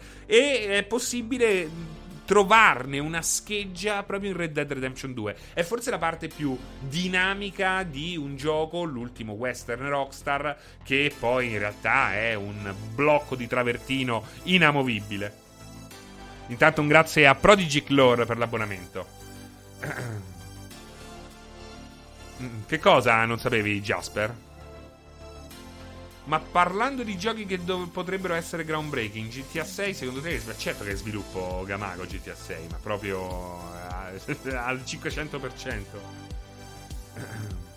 Anche in Oblivion con la uh, ruota dei dialoghi facevi le emoticon, sì, però non c'era quell'interazione attraverso le emoticon come si dialoga, come si interagisce con gli NPC in Fable, in modo molto simile a come avviene in Sims, dove nei The Sims, lo sappiamo, abbiamo delle interazioni umane molto molto realistiche.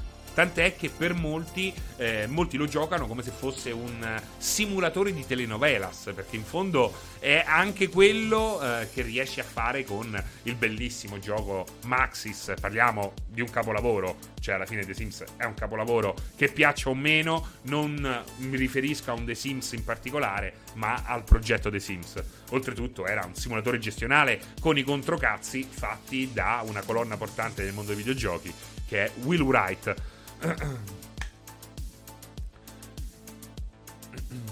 Serino, ho finito quasi tutti i finali di Cyberpunk, mi manca quello segreto e basta. Ma secondo te GTA 6 lo vedremo alle 3? No, perché Rockstar non, non partecipa alle 3 da, uh, dal lancio di The Warrior. Dal lancio di The Warrior. Dopo The Warrior non ha mai più partecipato alle 3 Rockstar. Eh, e non inizieranno adesso, in cui, momento nel quale le 3 è molto debole. Quando lo presenteranno, lo presenteranno. Lo presenteranno. Probabilmente prossimo anno? Probabilmente prossimo anno? Il fatto è questo. Per vendere un gioco da 500 milioni di dollari di budget, devi avere una base installata straordinaria. Perché tu non investi 500 milioni di dollari eh, in un gioco per venderlo a 5 milioni di PlayStation 5, 4 milioni di Xbox Series, 9 milioni di console. Non, eh, non lo fai, non lo fai. Eh, e quindi devi aspettare che ehm, la generazione su cui ti stai concentrando, che probabilmente eh, è quella arrivata più recentemente nei negozi, ehm, sia comunque numerosa abbastanza numerosa per giustificare l'investimento. Questo è essenziale, essenziale. Ricorderò, eh, è per questo no, che all'inizio hai progetti più piccoli. Eh, difficilmente hai un progetto grosso in esclusiva oramai, perché eh, il cambio generazionale è molto lento, soprattutto fuori dai forum, fuori da, da, da, dal circolino degli hardcore gamer. Nella realtà reale il processo di ricambio generazionale è molto molto lento e dura anche due anni eh, abbondanti. Molto bello Fallen Order eh, DJ Double P, molto molto bello. Poi soprattutto dopo tutte le patch eh, e con le migliorie che si possono apportare con eh, i nuovi hardware. Eh, sì, infatti prima fate comprare le console. Framma Inside e Limbo, che ne pensi? Allora, Inside non l'ho giocato. Limbo è molto affascinante, secondo me sopravvalutato. Bellissimo il, il design di tutto il prodotto. Se ti piacciono quei giochi lì, secondo me sono carini. Eh, e vai sul sicuro. Inside mi dicono forse che è più bello. Ecco. Limbo a me non è che mi ha fatto impazzire. Però se ti piace quel tipo là di gameplay bidimensionale, eh, un po' action, un po' puzzle, eh, vai diciamo sul sicuro.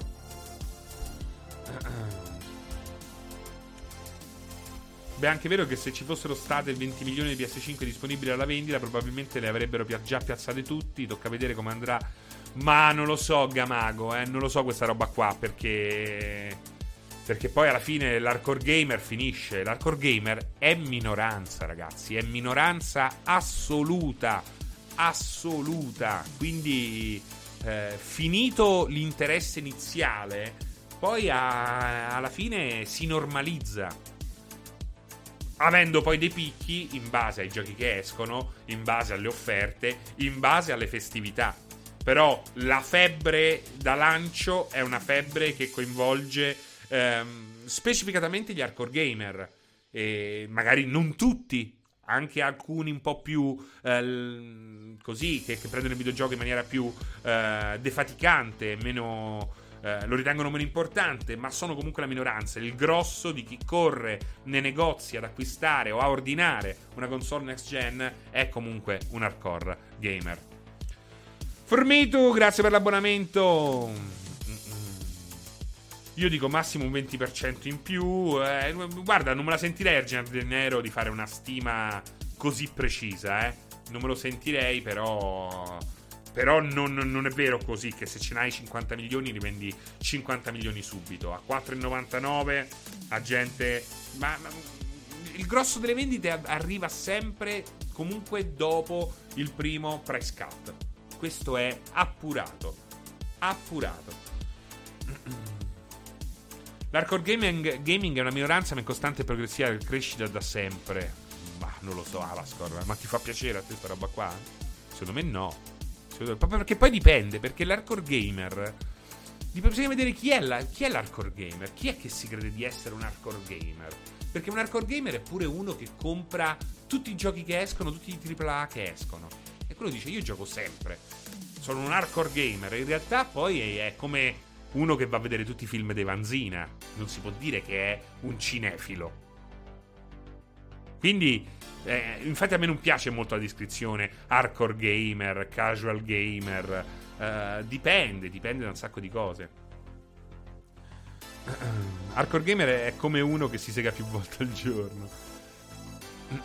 Posso usare il tuo video su Dubai per la mia community? Giulia is on fire. Come lo vuoi utilizzare per la tua community? Beh, sì, scrivi che sono io, taggami e facci quello che vuoi.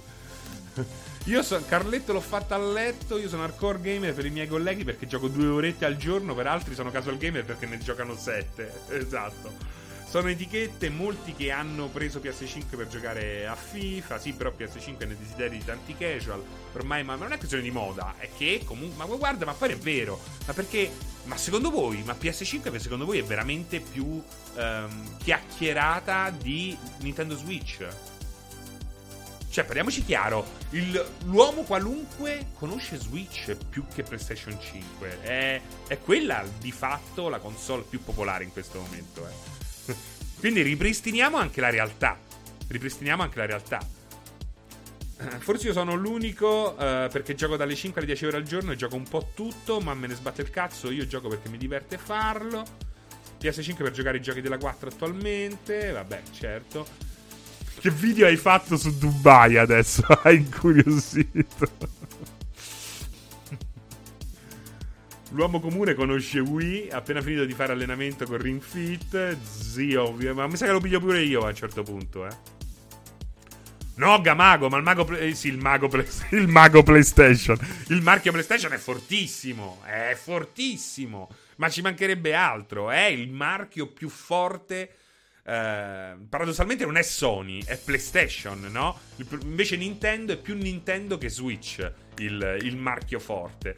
Eh, però assolutamente non sto sminuendo PlayStation, assolutamente. Eh, sto però eh, ri- rilivellando il, ehm, l'impatto che ha avuto sulla cultura popolare, ecco. Uh, Switch oggi è la console che ha più impatto al di fuori video- dei videogiochi. E questo è innegabile. Questo non vuol dire che PlayStation all'interno dei videogiochi forse è più importante di Switch. Forse, forse, perché poi Switch è anche molto, molto trasversale. No, non ho visto Tenet. L'uomo comune conosce Francesco Trino? No, non lo conosce assolutamente. Non lo conosce, non, non esiste proprio. Ma che è quello il punto. È, è, proprio quello il punto.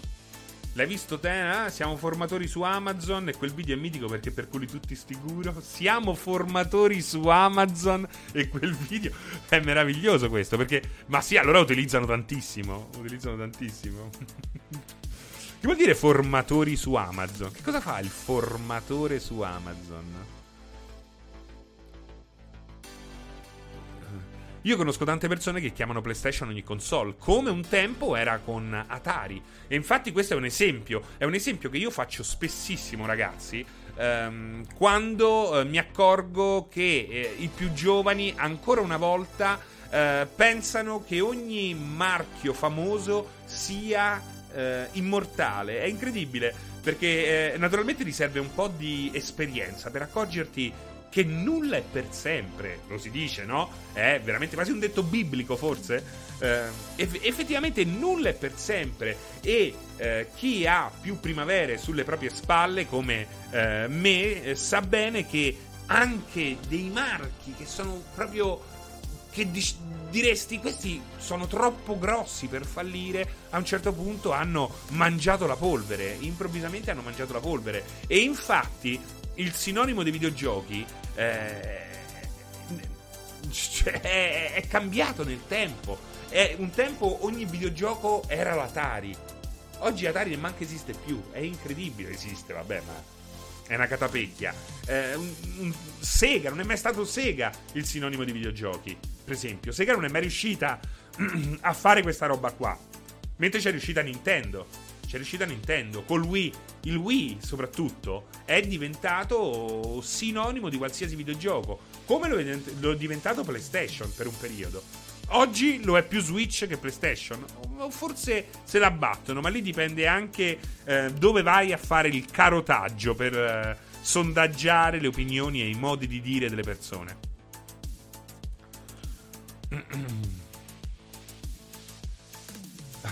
11 anni con Amazon, con due premi Italia con Amazon, video divino. sono tremendi quelli. Sono tremendi. Sono tremendi. Perché praticamente, ragazzi, ho fatto un video che ho messo sul mio canale, sul mio, sulla mia pagina Facebook. In cui per culo, non so se a voi succede, perché non a tutti compaiono. Tutti sti guru che dicono: Ah, sto a Dubai, vi insegno io a diventare miliardario. Che poi, naturalmente, con sti cazzo di webinar, il primo gratuito, il secondo a pagamento. Hanno messo in mezzo ad una strada un sacco di gente, Julia is on fire. Assolutamente. Tipo Big Luca, bravo. Big, eh, Big Luca. Eh, però molti non sanno perché non gli compaiono questi qua. Io veramente non capisco come si possa cadere nel tranello di una roba del genere. Cioè, io posso anche essere d'accordo sul corso di come un corso che ti insegna a vendere. C'è una persona che non sa vendere, c'è un corso che gli dà eh, quel minimo di no, psicologia corpo, co- comportamentale, di mimica, quindi questo quando uno si chiude, quindi devi agire in un certo modo. Eh, no, perché c'è stato un periodo che io eh, lavoravo per un negozio di elettronica. ero molto giovane eh, ed ero veramente un, ero un campione a vendere cellulari. Eh, però andai a un corso di marketing di in tempo Omnitel, oggi Vodafone. E una roba, ragazzi, da mettersi le mani nei capelli. Cioè, veramente ti insegnavano a accendere il fuoco, come per dire, ti insegnano a respirare, no? È una roba tremenda, imbarazzante per, com- per come veniva posta. E quelli erano i primi tempi di una roba che poi si è gonfiata, si è gonfiata, si è gonfiata, si è gonfiata. Ehm, hanno fatto importare alle casalinghe la, la qualunque.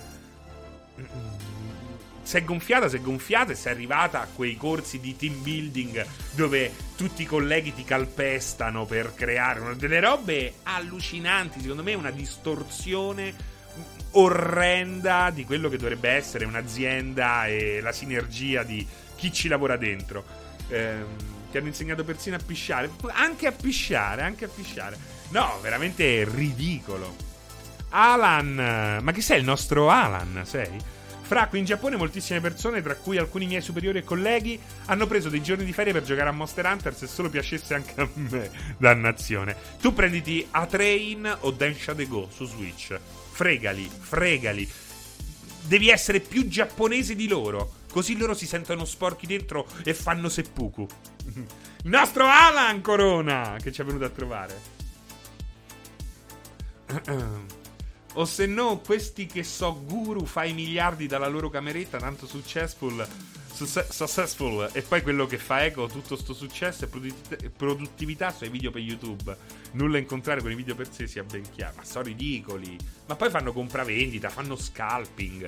A proposito di poche console in vendita, fanno delle robe allucinanti. Poi c'è qualcuno che è bravo. Però, ma se qualcuno è bravo, ma secondo voi, mi viene a dire a voi come, come si diventa miliardari? Cioè, io che sono diventato miliardario, gli vado a dire Arfulu Cadalla come se diventa miliardari come me. Ma me sto zitto, no? Ma che cazzo? Ma, ma, ve ne rendete conto? E la gente che ci cade, la gente che ci cade. Poi stanno tutti a Dubai con sta cazzo di Ferrari. E posso dire una cosa, io mi dispiace che sta, Dubai sta negli Emirati Arabi. A me mi fa schifo, a me mi sì, a me mi fa schifo Dubai. Non ci andrei nemmeno se tutto il resto del mondo fosse in fiamme. Cioè, il mare fa 70 gradi in acqua non puoi bere alcol, te, te, te, lapidano, te mettono in carcere 700 anni perché ti sei messo i diti, nel, i diti nel naso davanti a una senza burca. Ma vaffanculo! Ma proprio l'ultimo posto dove andrei nella vita stanno tutti a Dubai. Ma dove cazzo vai a Dubai? Ma voi ci andreste a Dubai? Ma che c'è? C'ho un amico che lo sai sono andato in viaggio di nozze. Già il viaggio di nozze mi ha fatto venire er prurito. Sono stato a Dubai. Tacci tu a Dubai, bravo. Però un cuor mio dicevo, mando cazzo sei andato? Ma fa che?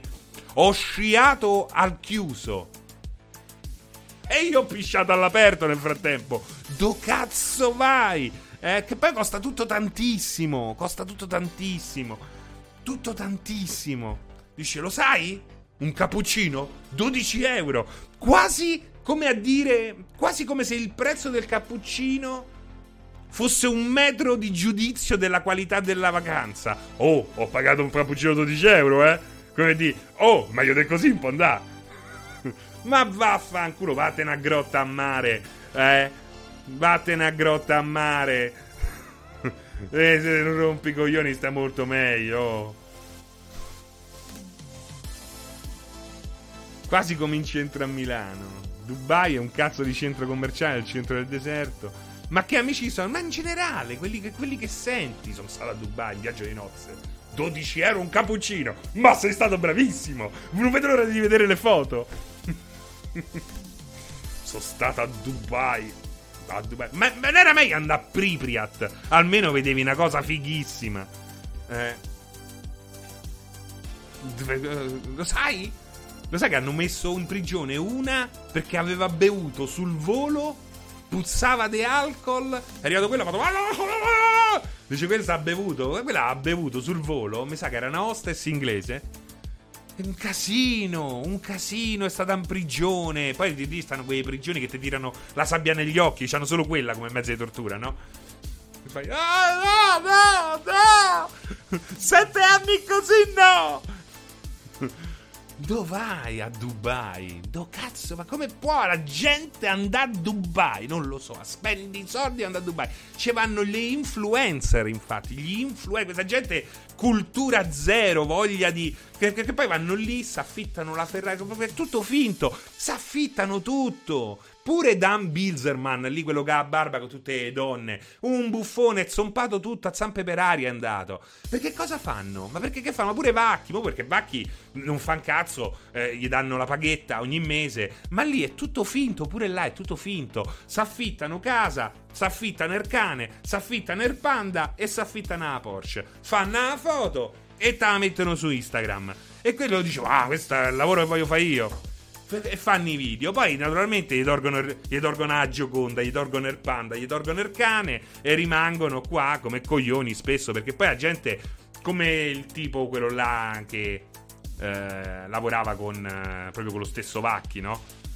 Eh. Però almeno Vacchi è ricco per davvero. Eh. Gli tolgono il panda, gli tolgono la Ferrari e quelli dicono. Oh, ma io con questo Instagram non ci ho fatto una lira, a te ti ho dato 15.000 euro per queste due foto. Eh, ma perché devi lavorare, devi lavorare, devi portare avanti questo discorso. Gamago, un mio amico faceva l'ingegnere in un impianto petrolifero lì negli Emirati. Un giorno andò in un paese vicino e li costrinsero ad assistere alla punizione corporale di alcuni tizi che avevano beccato a non so fare che. Vabbè, sì, poi tutte queste storie, no? Sì, sì, infatti, Shaker, eh, i vacchi d'indi li aveva davvero. No come Dan Bilzerman. Come cazzo si chiamava quello? Che hai foto che spara nel deserto. Ma pure se c'hai i sordi, ma dove vai a sparare nel deserto? Ma chi sei per alzarti dici oggi vado a sparare nel deserto? Ma preferirei veramente. Vado. Man Dubai. Man Dubai. Eh. Un mio amico. c'è il povero Pregianza che. Ah, ma perché c'è la diretta di Pregi? Allora stacco. Allora stacco. Mi ero dimenticato. Che ore sono? Aspetta. Outriders, ragazzi, vi lascio con Outriders. Scusa, uh, Aligi, ero in pieno dissing di Dubai.